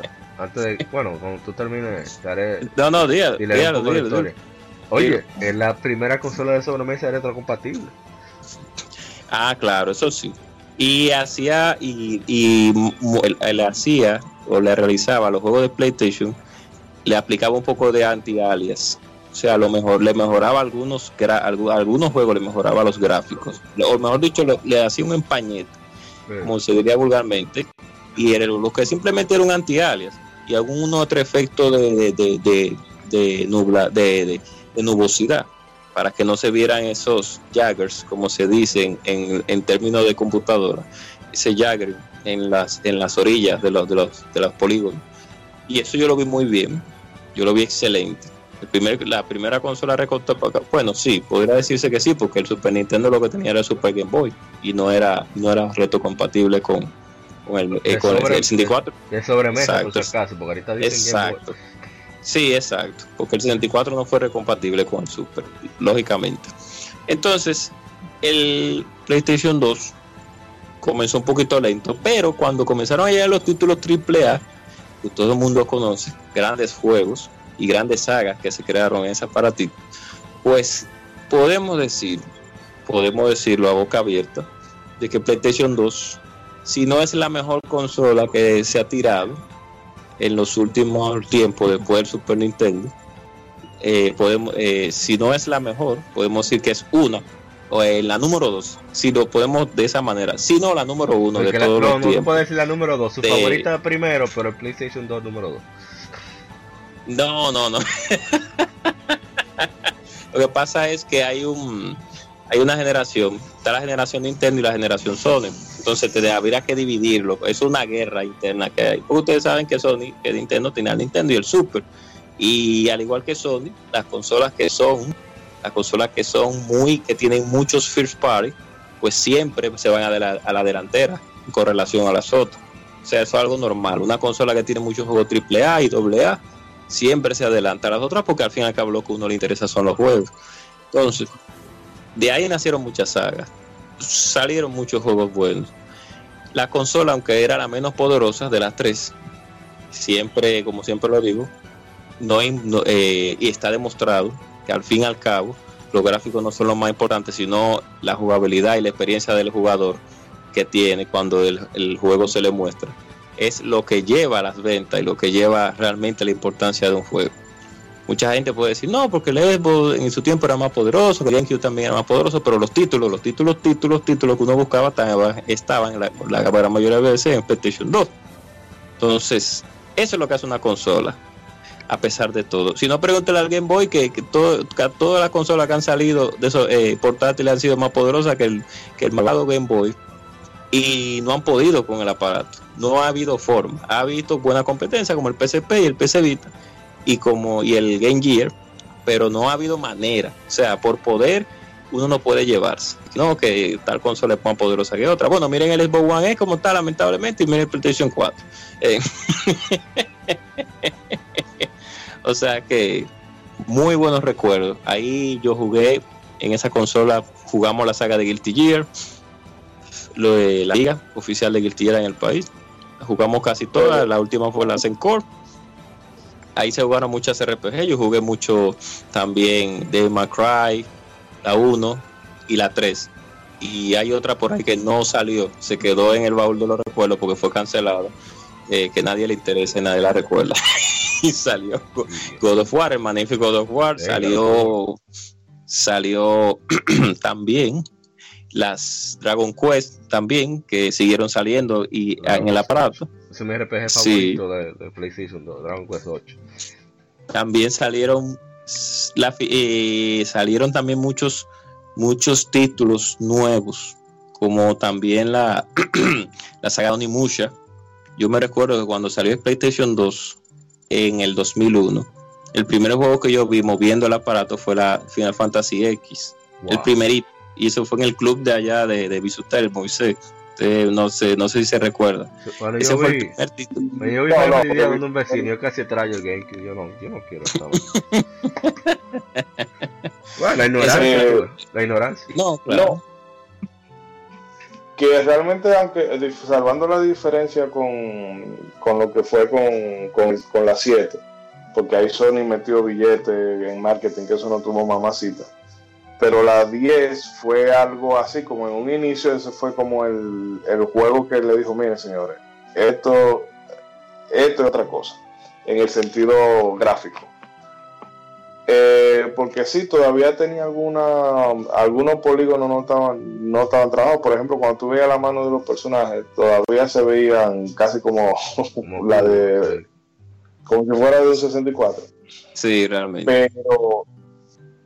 Pero por ejemplo, cuando tú llegas, el Final Fantasy, cuando tú pones la 10, cuando tú pones el disco, que es verdad que empieza el juego de Blizzard y eso, y aparece sin, ok, tú dices, miel, por esto es lo último. Pero cuando tú llegas a la escena de Yuna, cuando ella está haciendo el sending, después de que tiene sin y de barata la isla esa, creo que era Quilica, que se llamaba la isla, que tú veías a Yuna sudando y ese efecto del agua, cuando, óyeme, eso era, cuando tú veías eso, a ti se te caía la baba. Sí, porque exacto, Moisés, discúlpeme rapidito. Tú venías del GD Room con el Sega Dreamcast, pero todavía los full motion video que mostraba el Dreamcast no eran sorprendentes para su época, claro está. Con la Código Verónica uno se puede dar cuenta de lo que la consola podía hacer con los full motion video. Pero cuando saltamos a PlayStation 2 con esos full motion videos del DVD, ya veíamos otra cosa, ya era un salto que hacíamos con los full motion video en ese tiempo. O sea, que es cuando uno es como te dice, cuando uno ve ese full motion video y que no cargaban para entrar, uno estaba acostumbrado a que los full motion video cargaran antes de aparecer la acción, y estos te lo presentaban de una vez. Pues uno en ese tiempo se sorprendió muchísimo. Y otra cosa también que la gente no es que no lo sabe, sino que nunca se acostumbró a usarlo, fue la gran mayoría de veces. Es que PlayStation 2 se diseñó para estar parado, no se diseñó para estar de lado, como siempre lo ponen. Sí. Es la primera consola, sí. El aparato está diseñado para estar parado. Y por eso tiene eso. No, digo que ya tú sabes que uno venía con el hábito de. Sí, oiga, aparte de que uno tenía permiso y cosas en la casa, y venía ¡pam! De trayón. Exacto, era mejor tenerlo acotado. Y que para una cosa ya es el último recurso. Cuando tú pones una cosa a parar, ya ese porque era el último recurso que te quedaba. Exacto, para que... Yo digo que Sony se dio cuenta de que tenía problemas con el lector de disco de su versión anterior, y digo, señores, pero vamos a hacerla mejor, que se ponga parada, porque eso yo diciendo no es la realidad.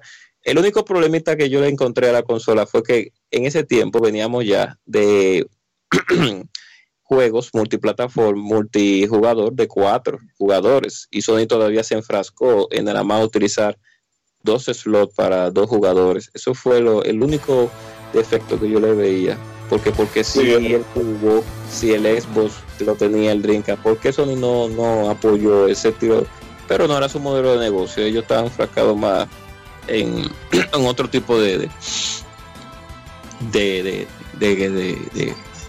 forma, de fórmula. para ventas. Que también usted sabe que no había tanta cosa, vamos a decir, había cooperativo, pero no tanto como lo enfocaba Nintendo, porque recuerda que la iniciativa de Nintendo es más familiar. Exacto. Entonces es normal que si tú estás vendiendo el concepto de familia, bueno, pues tú pones cuatro puertos, porque tú tienes mamá, papá y dos potenciales hijos. Pero Sony nunca le fue a esa línea, y de hecho, tú si querías jugar a juegos de lucha, usualmente tú lo juegas 2 contra 2, porque... Exacto. Digo, 1 contra 1. Aquí tú vas a jugar Smash y eso, bueno, 4, pero... Sí. Eso realmente y con, bueno, y me imagino, no sé si había, pero intuyo yo que sí, okay, un multitap en última instancia. Antes de continuar a leer rápido la historia de PlayStation 2, aunque Sony ha mantenido los detalles del desarrollo de PlayStation 2 en secreto, el trabajo en la consola supuestamente comenzó al momento de que se lanzara PlayStation, a finales de 1994 en Japón.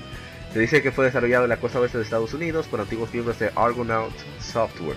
En 1997 se liqueó a la prensa que la consola tendría retrocompatibilidad con el PlayStation original, un DVD player integrado y conectividad con internet. Se anunció el PlayStation 2 el 1 de marzo de 1999.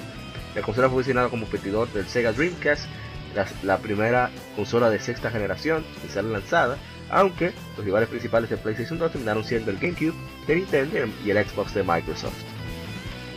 Entonces, después del lanzamiento norteamericano del Dreamcast, Sony reveló el PlayStation 2 en el Tokyo Game Show el 20 de septiembre de 1999 con demos jugables de títulos próximos como Gran Turismo 2000, luego fue Gran Turismo 3S Pack y Tekken Tag Tournament, que demostraron las habilidades y poder de los gráficos de la consola.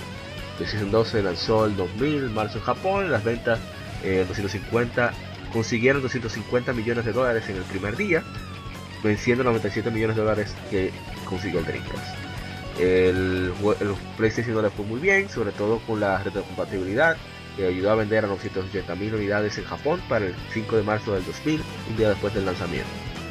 Entonces, a ver, continuamos con la historia.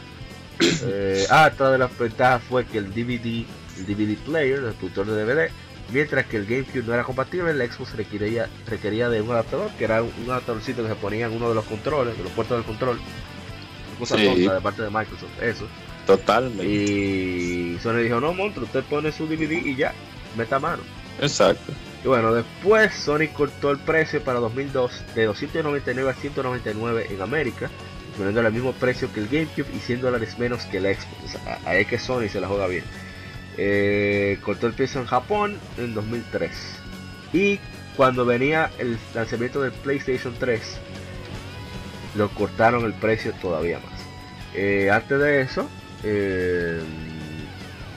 iba a decir, tuvo 6 meses de ventaja con respecto a las consolas de Nintendo y Microsoft. Estuvo solo en el mercado, se le ayudó muchísimo. Entonces, aunque sus juegos iniciales fueron mediocres, como había dicho ya el agente, la gente cobra, para 2001 comenzaron a salir esos grandes juegos y exclusivas temporales por muchos tiempos, como juegos como Grand Theft Auto y Metal Gear Solid 2: Sons of Liberty. Así que ya para 2004 se lanza el Disparo San Andreas. Sony reveló el PlayStation 2 Slim. Dejaron de hacer los viejos modelos y hubo unos cuantos problemas técnicos en los primeros números, como ya también lo había dicho Moisés. Y bueno, la cual fue un super éxito, demasiado juego, demasiadas cosas. Ya eso es la parte de historia, ahora seguimos con las anécdotas. ¿Qué más que iban a decir del juego? Que por ejemplo,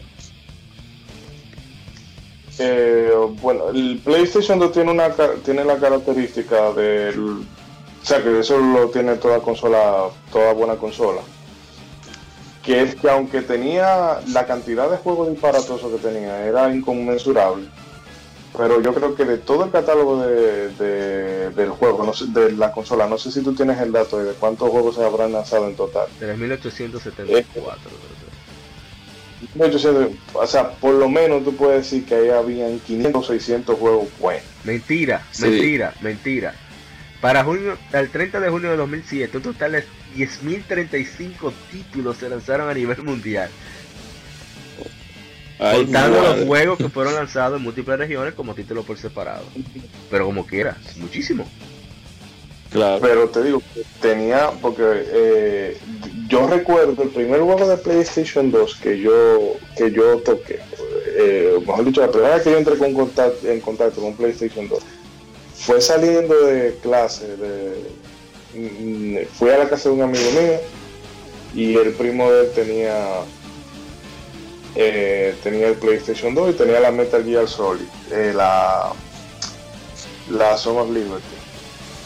Y yo recuerdo que a mí, o sea, eso a mí me voló la cabeza porque en la primera parte que tú juegas con Snake, que luego tú tienes el combate con la rusa esta, no recuerdo el nombre, que es cerca de una zona de un foco, que tú puedes dispararle a la tela, a la lona que sí, hay, y la lona, exacto. Cuando yo vi que eso se podía hacer en ese juego, a mí, yo me quedé loco, miércoles loco, esto es lo último, qué maldita consola. y luego, o sea, es que si tú te pones a ver, no había ahora mira cómo está uno, que un año se te juntan 5 o 6 juegos buenos. No era menor en olla, eso era tiempo. Pero sí. Tenía en esa época, tú tenías tiempo y tenías tu fiel amigo el DVD verbatim. Claro. No, siempre verbatim, los otros se dañaban de nada. Sí, realmente. ¿Cuál era el otro? Los Maxwell. Y los Maxwell, los Power eran buenos. Sí. Tú tenías, aún así en esa época, tú tenías disponibilidad, según la piratería, de cuanto a ti se te ocurriera, pero aún así, con todo ese tiempo, no había forma de tú abarcar todo el catálogo que tenía PlayStation, porque ahí tú tenías juegos de carrera, tú tenías, empezaron a salir algunos shooters buenos, tú tenías juegos de horror, tú tenías JRPG, como eso no, tenías juegos de pelea, o sea, ahí todo el mundo que quería algo, lo tenía. Porque incluso en las consolas actuales hemos visto un resurgir de Japón, pero JRPG, si tú no te vas para la portátil, tú no consigues tanto. Sí. Pero en PlayStation 2, eso estaba que partía madre, porque empezando por los Final Fantasy, empezando por las Shin Megami Tensei, las personas, tenía la misma Dragon Quest, Star Ocean, Suikoden, 3 Suikoden, juegos nuevos como... también los Wild Arms, Jesús. Sí, pero bueno, ok. Ese es un punto importante, quería resaltar que en PlayStation 2 surgieron muchísimas sagas importantes. O sea, importantes que aportaron al gaming, que fueron de una calidad increíble. Por ejemplo, los Jack and Daxter.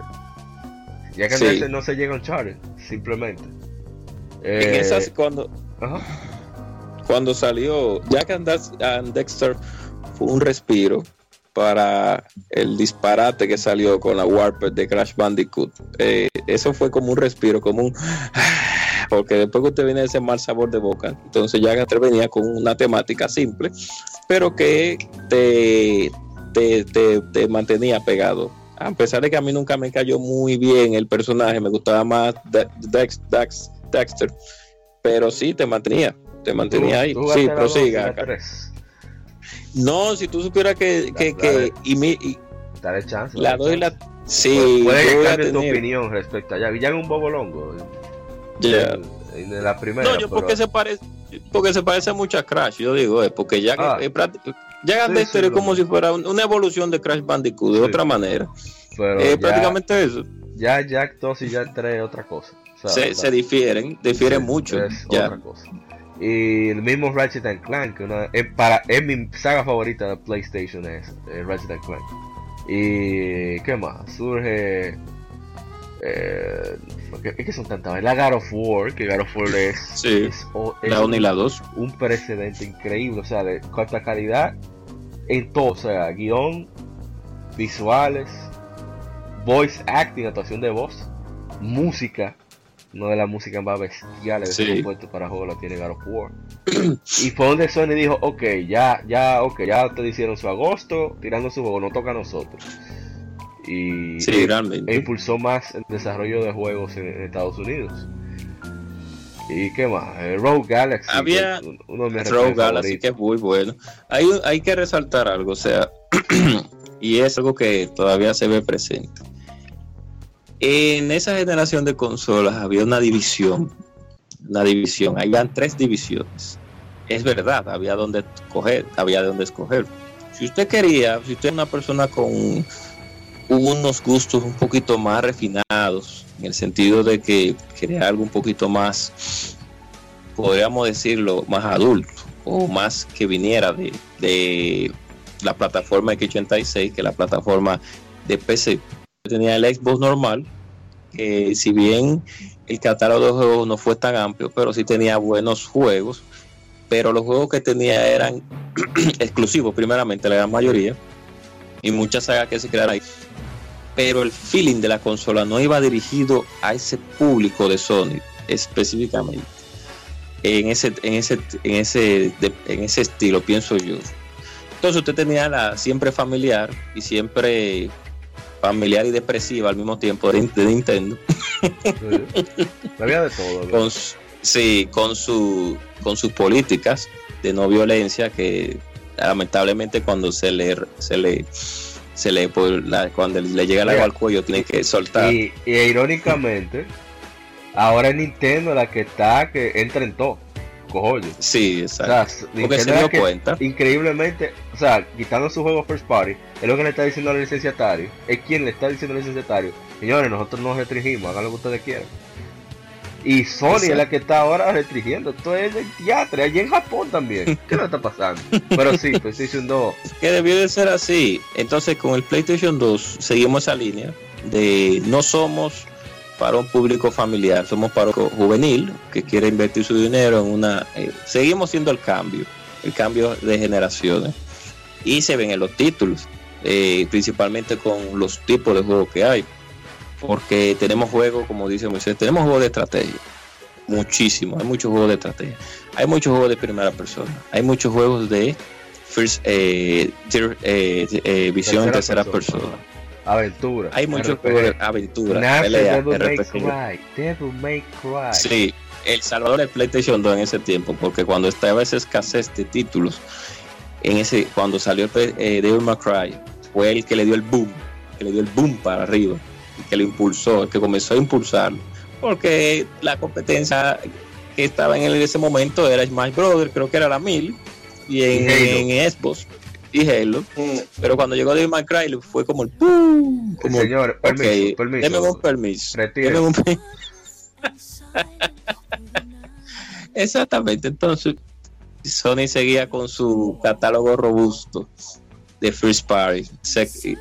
Y lo bueno que siempre ha tenido Sony en ese sentido, que a ella no compite tanto contra ella misma, porque es un arma de doble filo a veces. A veces puede ser buena, a veces puede ser mala. Que Willy es como es.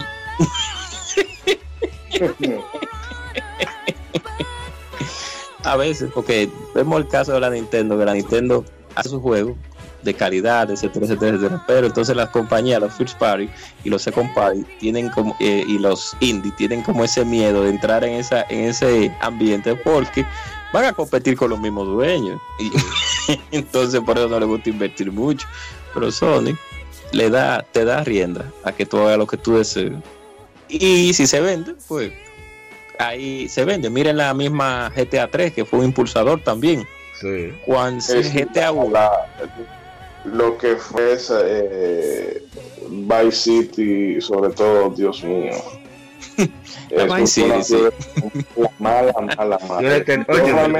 Hasta que no salió Chinatown Wars para Nintendo 10, yo lo bajé en modo de preservación, sí, lo admito.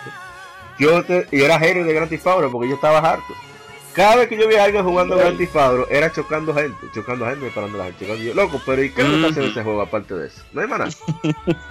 Yo no sé. Oye, no te decían, sí, no, te decían, yo no sé. No importaba. Eso era lo único que le interesaba, chocar y matar gente. Sí, yo exacto. Todavía no juego una Grand Theft Auto precisamente por esa vaina, porque a mí me saturó la de Tiguerito jugando esa vaina. Pero una cosa, en esa generación, por lo menos en el área donde yo me movía, las dos cosas que más me da degenerado era la Vice City y la Mili. Dios mío, pero eso era...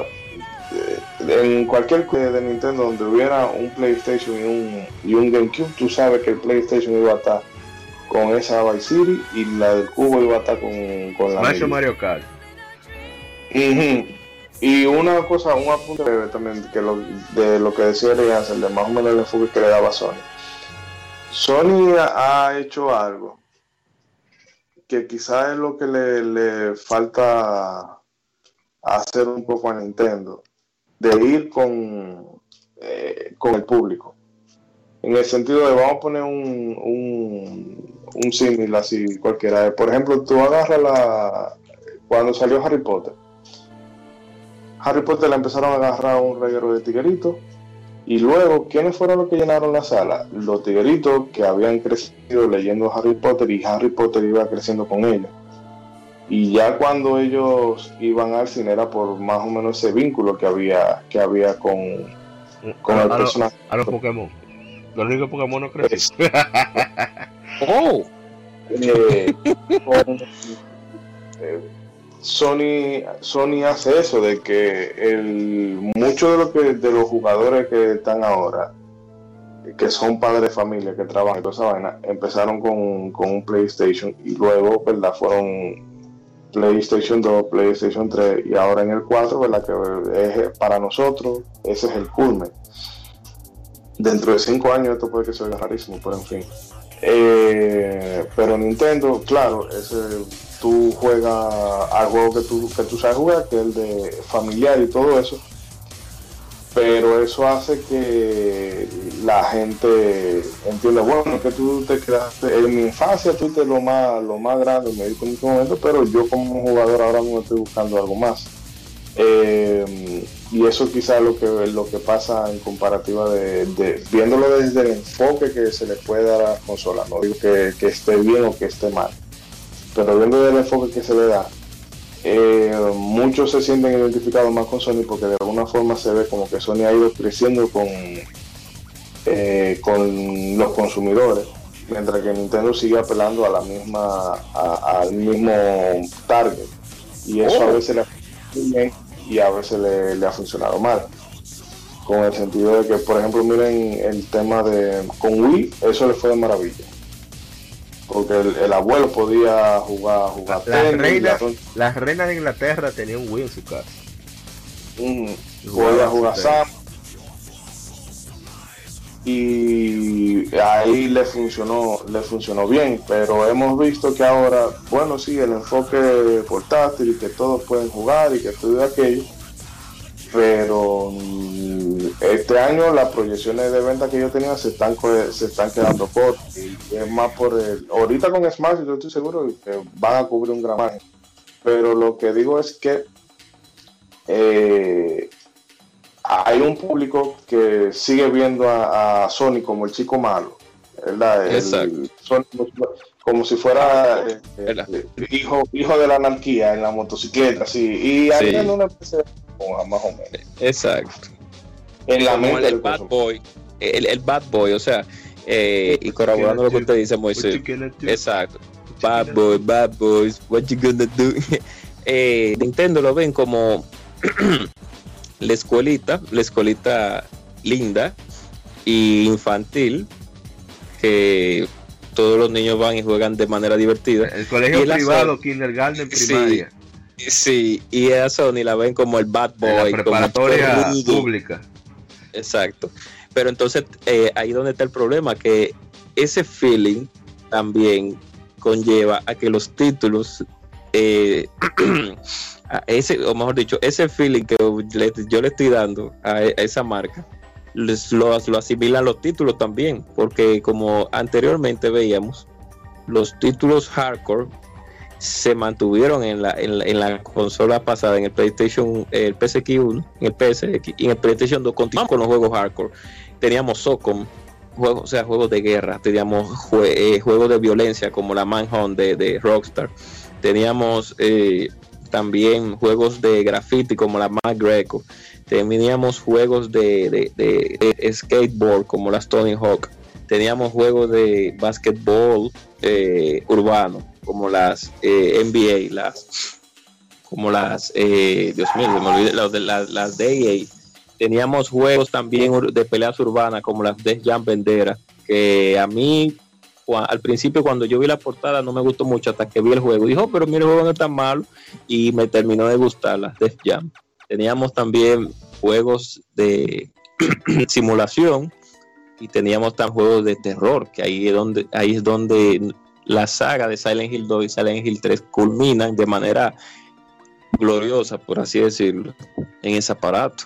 También la misma saga de Resident Evil, a pesar de que la Resident Evil 4 duró un tiempo siendo exclusivo para el GameCube, pero después la lanzaron en PlayStation 2, y la misma Código Verónica también duró un tiempo exclusiva para Dreamcast, y luego la lanzaron para PlayStation 2, y algunas otras RPG que también salieron para Dreamcast que fueron propiadas, y muchas RPG que también fueron remasterizadas para esa consola, y muchas partes de lo que lanzaron fueron excelentes.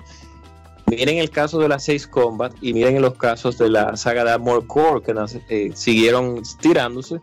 Mucha gente no conoce la saga Armored Core ni la saga Ace, pero se mantuvieron en esa consola con buenas ventas.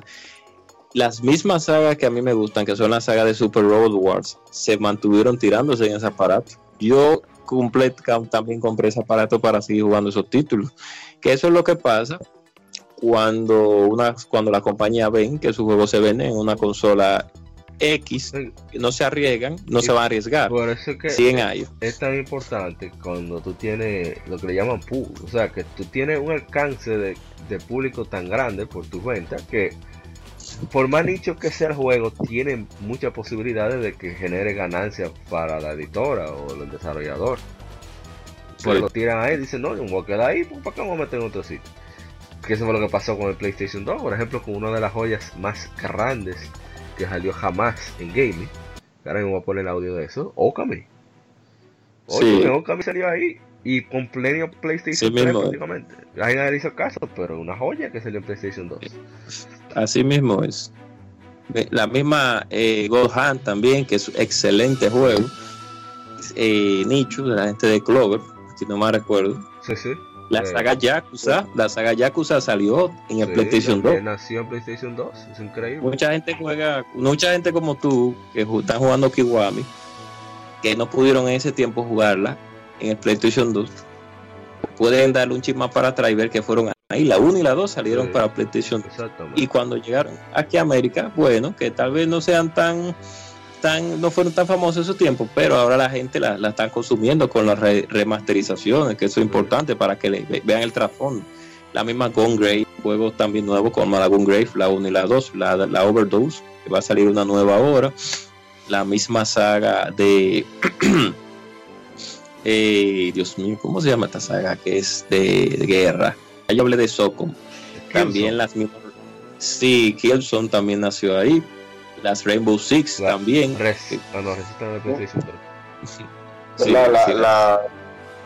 Y las Splinter Cell ahora, también hubo su par de. Ahora me transmitirá Benet. Su par de guayada. Como siempre, como toda consola famosa. Esa Mega Man X7 y esa Mega Man X8. Ay, Dios mío, qué disparate. ¿Y qué fue? La X8, bueno, quizás, pero la 7, miércoles, Dios mío, qué difícil. Ay, Dios santo, pero qué disparate de juego, Dios mío. Toda consola exitosa siempre tiene una caterva de clavo atrás. Eso es innegable. Tears of Kerberos, Fantasy 7. Ay, no la menciono. Que por fuerza, el 80% del catálogo es basofia. Sí, lo que salva a ese juego, a esa consola, es que el 20% restante que quedaba era cosa de que iban de una calidad, ¿verdad?, de pasable, entretenida, a cosas que eran joyas que todavía el día de hoy siguen siendo referentes, porque por ejemplo tenemos el caso de Ico. Para la gente que cree que Dark Souls inventó que Hidetaka Miyazaki inventó los videojuegos, no. Sepa lo que antes de eso, a un tipo llamado Fumito Ueda, que hizo una serie de juegos, bueno, empezando con Ico y Shadow de Colossus, bueno, que ya de las Guardians sería más de esta generación. Sí, por cierto, Ico inició para PlayStation 1. Sí, pero algo que te voy a dejar tomar todo el tiempo del mundo para hacer sus cosas. Yo creo que el juego más rápido que él ha hecho fue Shadow of the Colossus, que salió en la misma generación. Sí, que impresionante. Sí. O sea, tú ves incluso hasta la ambientación de algunos escenarios de Dark Souls y ese sentimiento de soledad. Y toda esa vaina viene precisamente de esa atmósfera que hay en Ico y en Shadow of the Colossus. Y Shadow, que ese juego, bueno, tiene que el remake causó furor, a pesar de que ya era un juego que se había jugado hacía 15 años atrás y de que ya tú lo tenías en PlayStation 3. Y ahora, claro, el apartado visual llama mucho, pero aún así es impresionante que gente que quizá nunca probó ese juego en su vida se animaran a probar, y son joyas que surgieron aquí en el PlayStation. Incluso el mismo Shadow llevaba el PlayStation a unas condiciones que, hay que decirlo, se hacía a veces injugable con la caída de Flame. Sí, realmente. Por eso tú sentías que el Play, ya se me va a morir el Play, ya, porque era demasiado. Así mismo es. Mira la misma gente de Vanilla World, que tiraron un excelente juego, se llamaba Ring Sphere. Muy bueno. Hicieron un remake, excelente juego. Para PlayStation 4, PlayStation 4, PlayStation 3, PlayStation Vita. Buenísimo. Y ese era otro que los jefes ponían llorar a consola. Ay, mi madre. Y eso, que eran sprites. Juego 2D, y la consola sufría. La memoria ahí. Dragon Quest 8 que... Bueno, yo tuve el PlayStation 2. Ya con el PlayStation 3 tenía 2 años, yo siempre estaba atrasado. Eso fue ahora, con el PlayStation 4, que a lo mejor fueron dos años después de lanzado. Bueno, 3 años. Y lo primero que yo vi fue que yo tenía una revista de EGM en español y tenían a Dragon Quest 8. Y yo, ok, yo necesito ese juego. Y cuando yo conseguí ese juego, oye, todavía hoy, a pesar de que es de 128 bits, que en televisión SD, o sea, con 180 y ese juego se ve impresionante. O sea, tiene unos detalles visuales, un encanto y el audio que tiene. Y que el tigre, cuando tú llegas al máximo en tensión, solamente en PlayStation 2, se pone su PC allí. Óyeme, está demasiado bacano. Entonces, el PlayStation está lleno de experiencias así, de juegos que transcienden en el tiempo. Exacto, a pesar de que, digamos, diga. Y se nos olvida que a mí particularmente no es una saga que me llame, pero fíjense cómo está la gente ahora vuelto loco porque no ven la hora que llegue enero para comprar Kingdom Hearts 3 y fue surgió aquí. Sí, surgió en PlayStation 2. El PlayStation 2 tuvo sus caídas bajas en sus últimos días, principalmente con el PS2i, creo que era la camarita, el ojo que tenía que nadie utilizó. Que por cierto, Miyamoto dijo que él quiso haber inventado eso, el iToy. Exacto, el iToy, que casi nada, esos periféricos casi, como no, hay un público que no lo ¿cómo lo diríamos? No que no lo apoya, sino que no le interesa. Parece que es por tiempo, exacto. Ya hemos visto muchos fracasos como el Kinect, ya hemos visto muchos fracasos como el PlayStation Move, ya hemos visto muchos fracasos con la misma Nintendo, exacto. Con algunos otros periféricos. La tecnología, el Sony VR, que sí, todo el mundo, vuelto loco, comprándolo, pero ya ahora...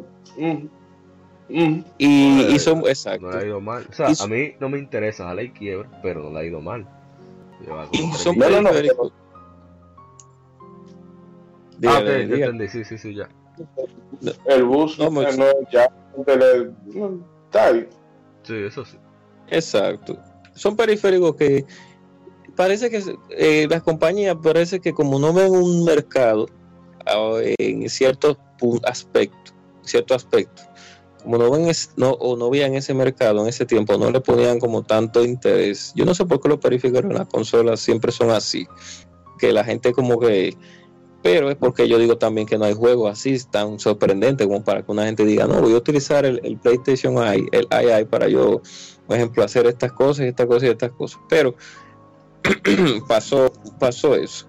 Y también que no sé por qué a Sony en las generaciones pasadas, cuando agarraba las consolas y las empequeñecía, los productos le salían tan averaje, por así decirlo, sí. Porque nos pasó con el PlayStation normal y pasó con el PlayStation 2. Cuando usted se compraba un PlayStation Slim o un PC2 Slim, esas consolas eran asquerosamente inservibles. Después de varias horas de juego ya se dañaban y no había forma. Yo no sé por qué era lo que pasaba con ese equipo de producción.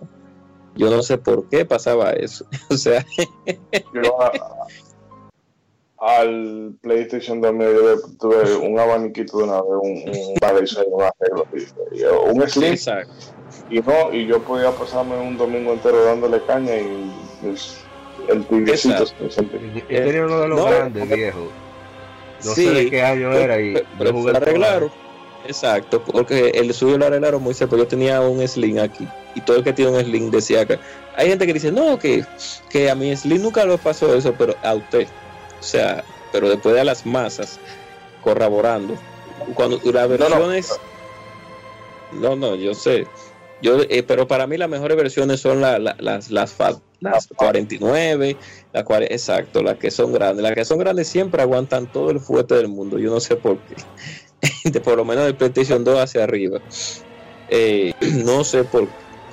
En ese tiempo aguantaron todo el fuerte del mundo. Tuve esos PlayStation 2 que nunca morían. Eran fuerte y fuerte en esos clubes, fuerte. Y se te caía y tú no te llevabas la mano a la cabeza. Para terminar, no sé si recomendar juegos de PlayStation 2 o alguna letra. Claro. No sé si un asunto ya breve para redondear lo último que yo haría del tema de los periféricos es que en eso a Nintendo hay que sacarle su comida aparte, porque Nintendo busca la forma como sea. Bueno, nosotros hicimos este periférico, bueno, podemos buscar la forma de que eso de metérselo a la gente hasta por los ojos, porque miren con el tema del cable link, sí. A ti te obligaban a tener uno prácticamente. Y ese rejuego que hicieron con juegos como la Final Fantasy Crystal Chronicles, sí. De que bueno, no. Para tú poder jugar bien la experiencia tienes que tener uno de mis multiplayer favoritos, o sea, es increíble. Pero buscaban la forma de que tú de incentivar a la gente. Que la única celda que se juega de dos es conectaba el Game Boy Advance y tú usabas Tingle. Tira bomba, encontrar secretos. Sí, olvidemos de Tingle, por favor. Culo, lumparo. Pues sí. Muy bien. Si tú no buscas la forma de vendérselo a la gente no va a comprar eso. Porque yo compro una consola y ¿para qué tú me estás haciendo periférico? O sea, eso es lo primero que la gente. Pero bueno, yo me voy a despedir. Yo discúlpeme. Dígame, ese día. No digo, bueno, vamos a hacer ya la recomendación. No sé yo, recomendar 3 o 4 juegos por cabeza. Ok, bueno. El Sony sigue manteniéndose a la cabeza porque el modelo de negocio de ellos, a pesar de que sea muy individualista, hace que el usuario, pues, con sus juegos y con muchas ofertas que trae, pues acepte la consola como algo como tal, y eso no está mal, eso es simplemente su modelo de negocio que le ha funcionado y ellos siguen haciéndolo.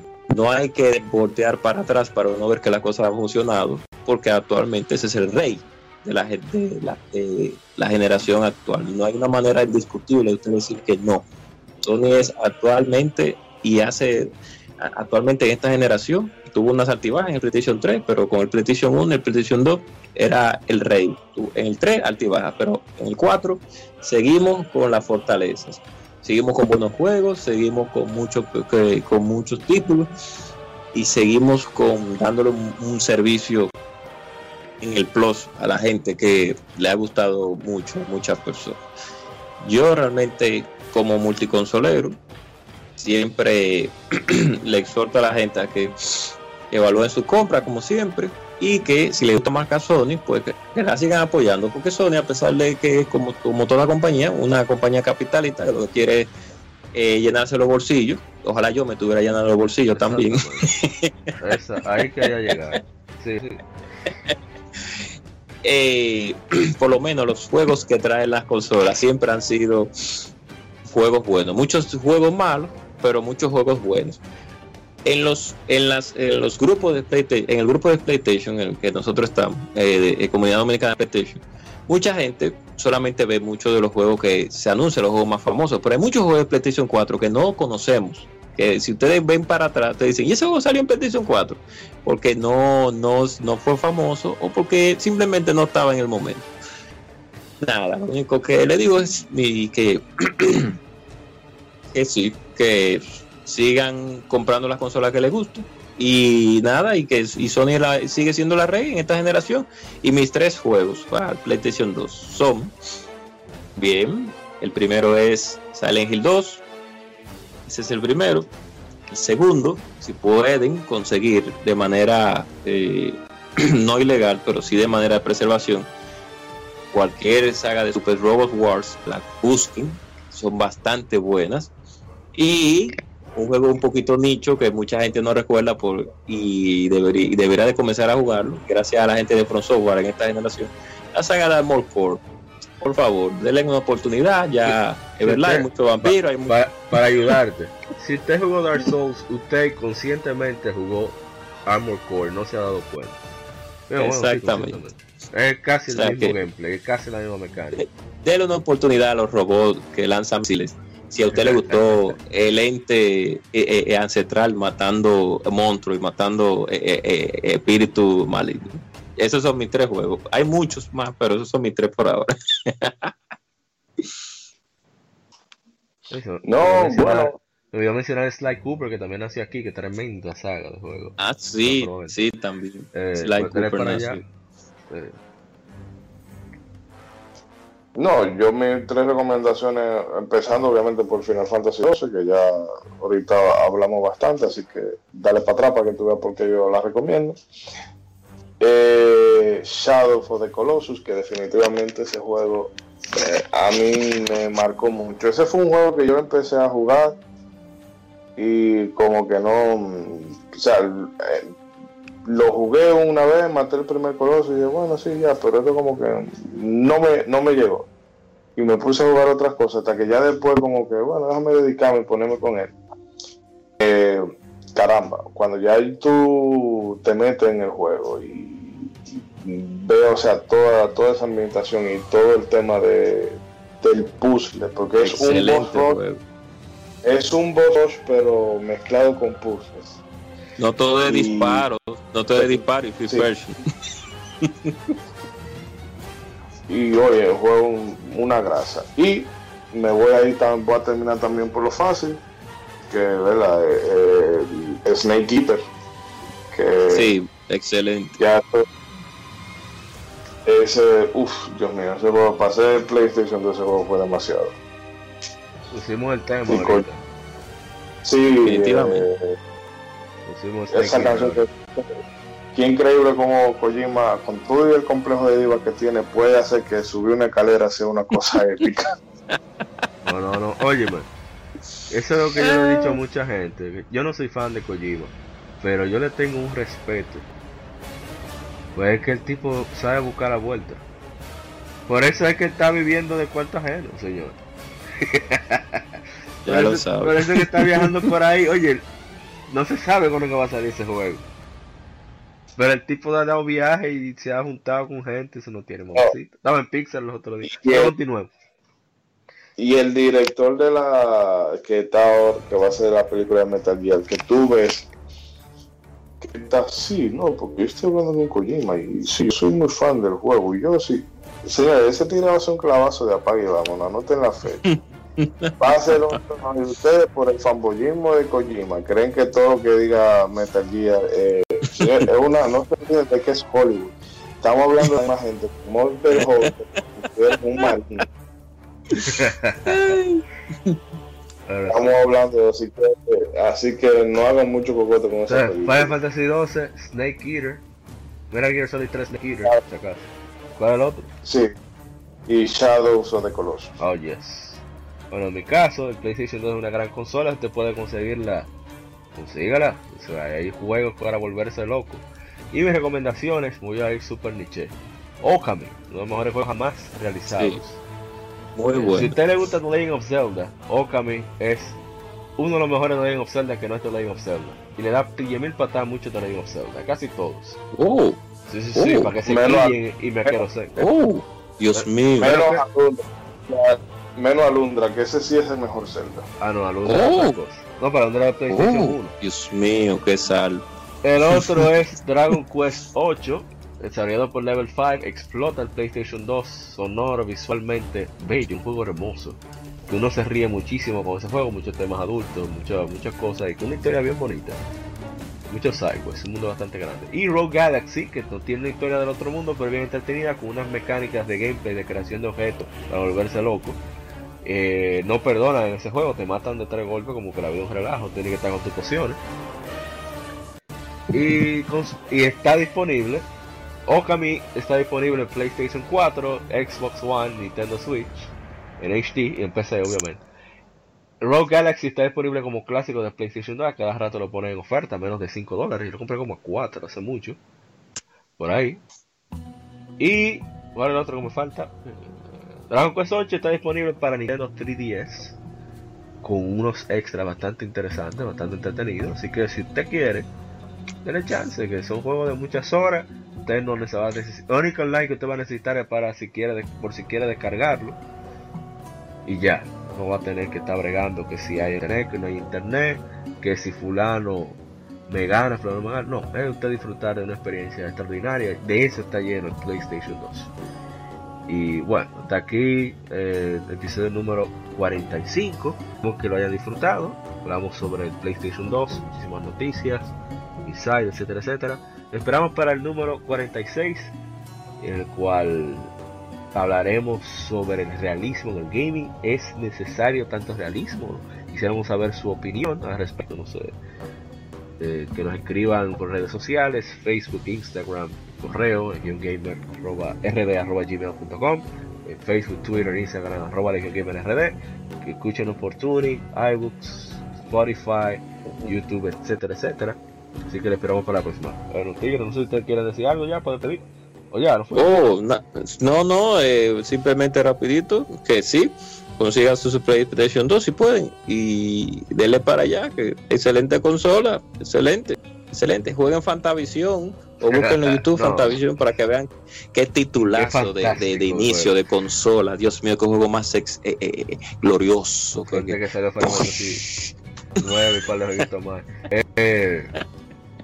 Señor, Eddie parece que se fue. ¿Está aquí, Eddie? La gente, eso que aparece barato ahora, pirateado. Justamente ahí en cierta página de internet de compra-venta y va a encontrar ahí tirado. Un saludito a nuestro compañero que se nos fue, a Ryuxo, a Excunta, a Karma, Dharma, sí. A Namish, a Windsor y a Arthur y sí. A Exide, a Guadaña, donde quiera que estén, que nos escuchan y que nada, y seguimos hacia adelante como siempre. Así que nos veremos para la próxima semana. Recuerden escribirnos sobre el realismo del gaming, que usted está de acuerdo que haya muchos detalles realistas que afecten la experiencia o no, por ejemplo, etcétera, etcétera. Nos vemos. Se cuidan. Somos Legión. Somos gamers. Legión Gamer Podcast. El gaming nos une. Un podcast diferente para gamers únicos. Noticias interesantes, historia del gaming y mucho más para mantenerte al tanto del actual como del pasado. Porque todos jugamos. El gaming nos une. Estamos disponibles en iTunes, TuneIn, Spotify, iTunes y demás plataformas de audio. Perfecto para escucharnos mientras subes niveles, buscas un objeto específico o practicas para dominar esa jugada devastadora. Recuerda seguirnos en Facebook, Twitter e Instagram como LegionGamerRD para que compartas con nosotros y seas parte de la legión de gamers únicos. Gracias por escucharnos y te esperamos para el próximo episodio.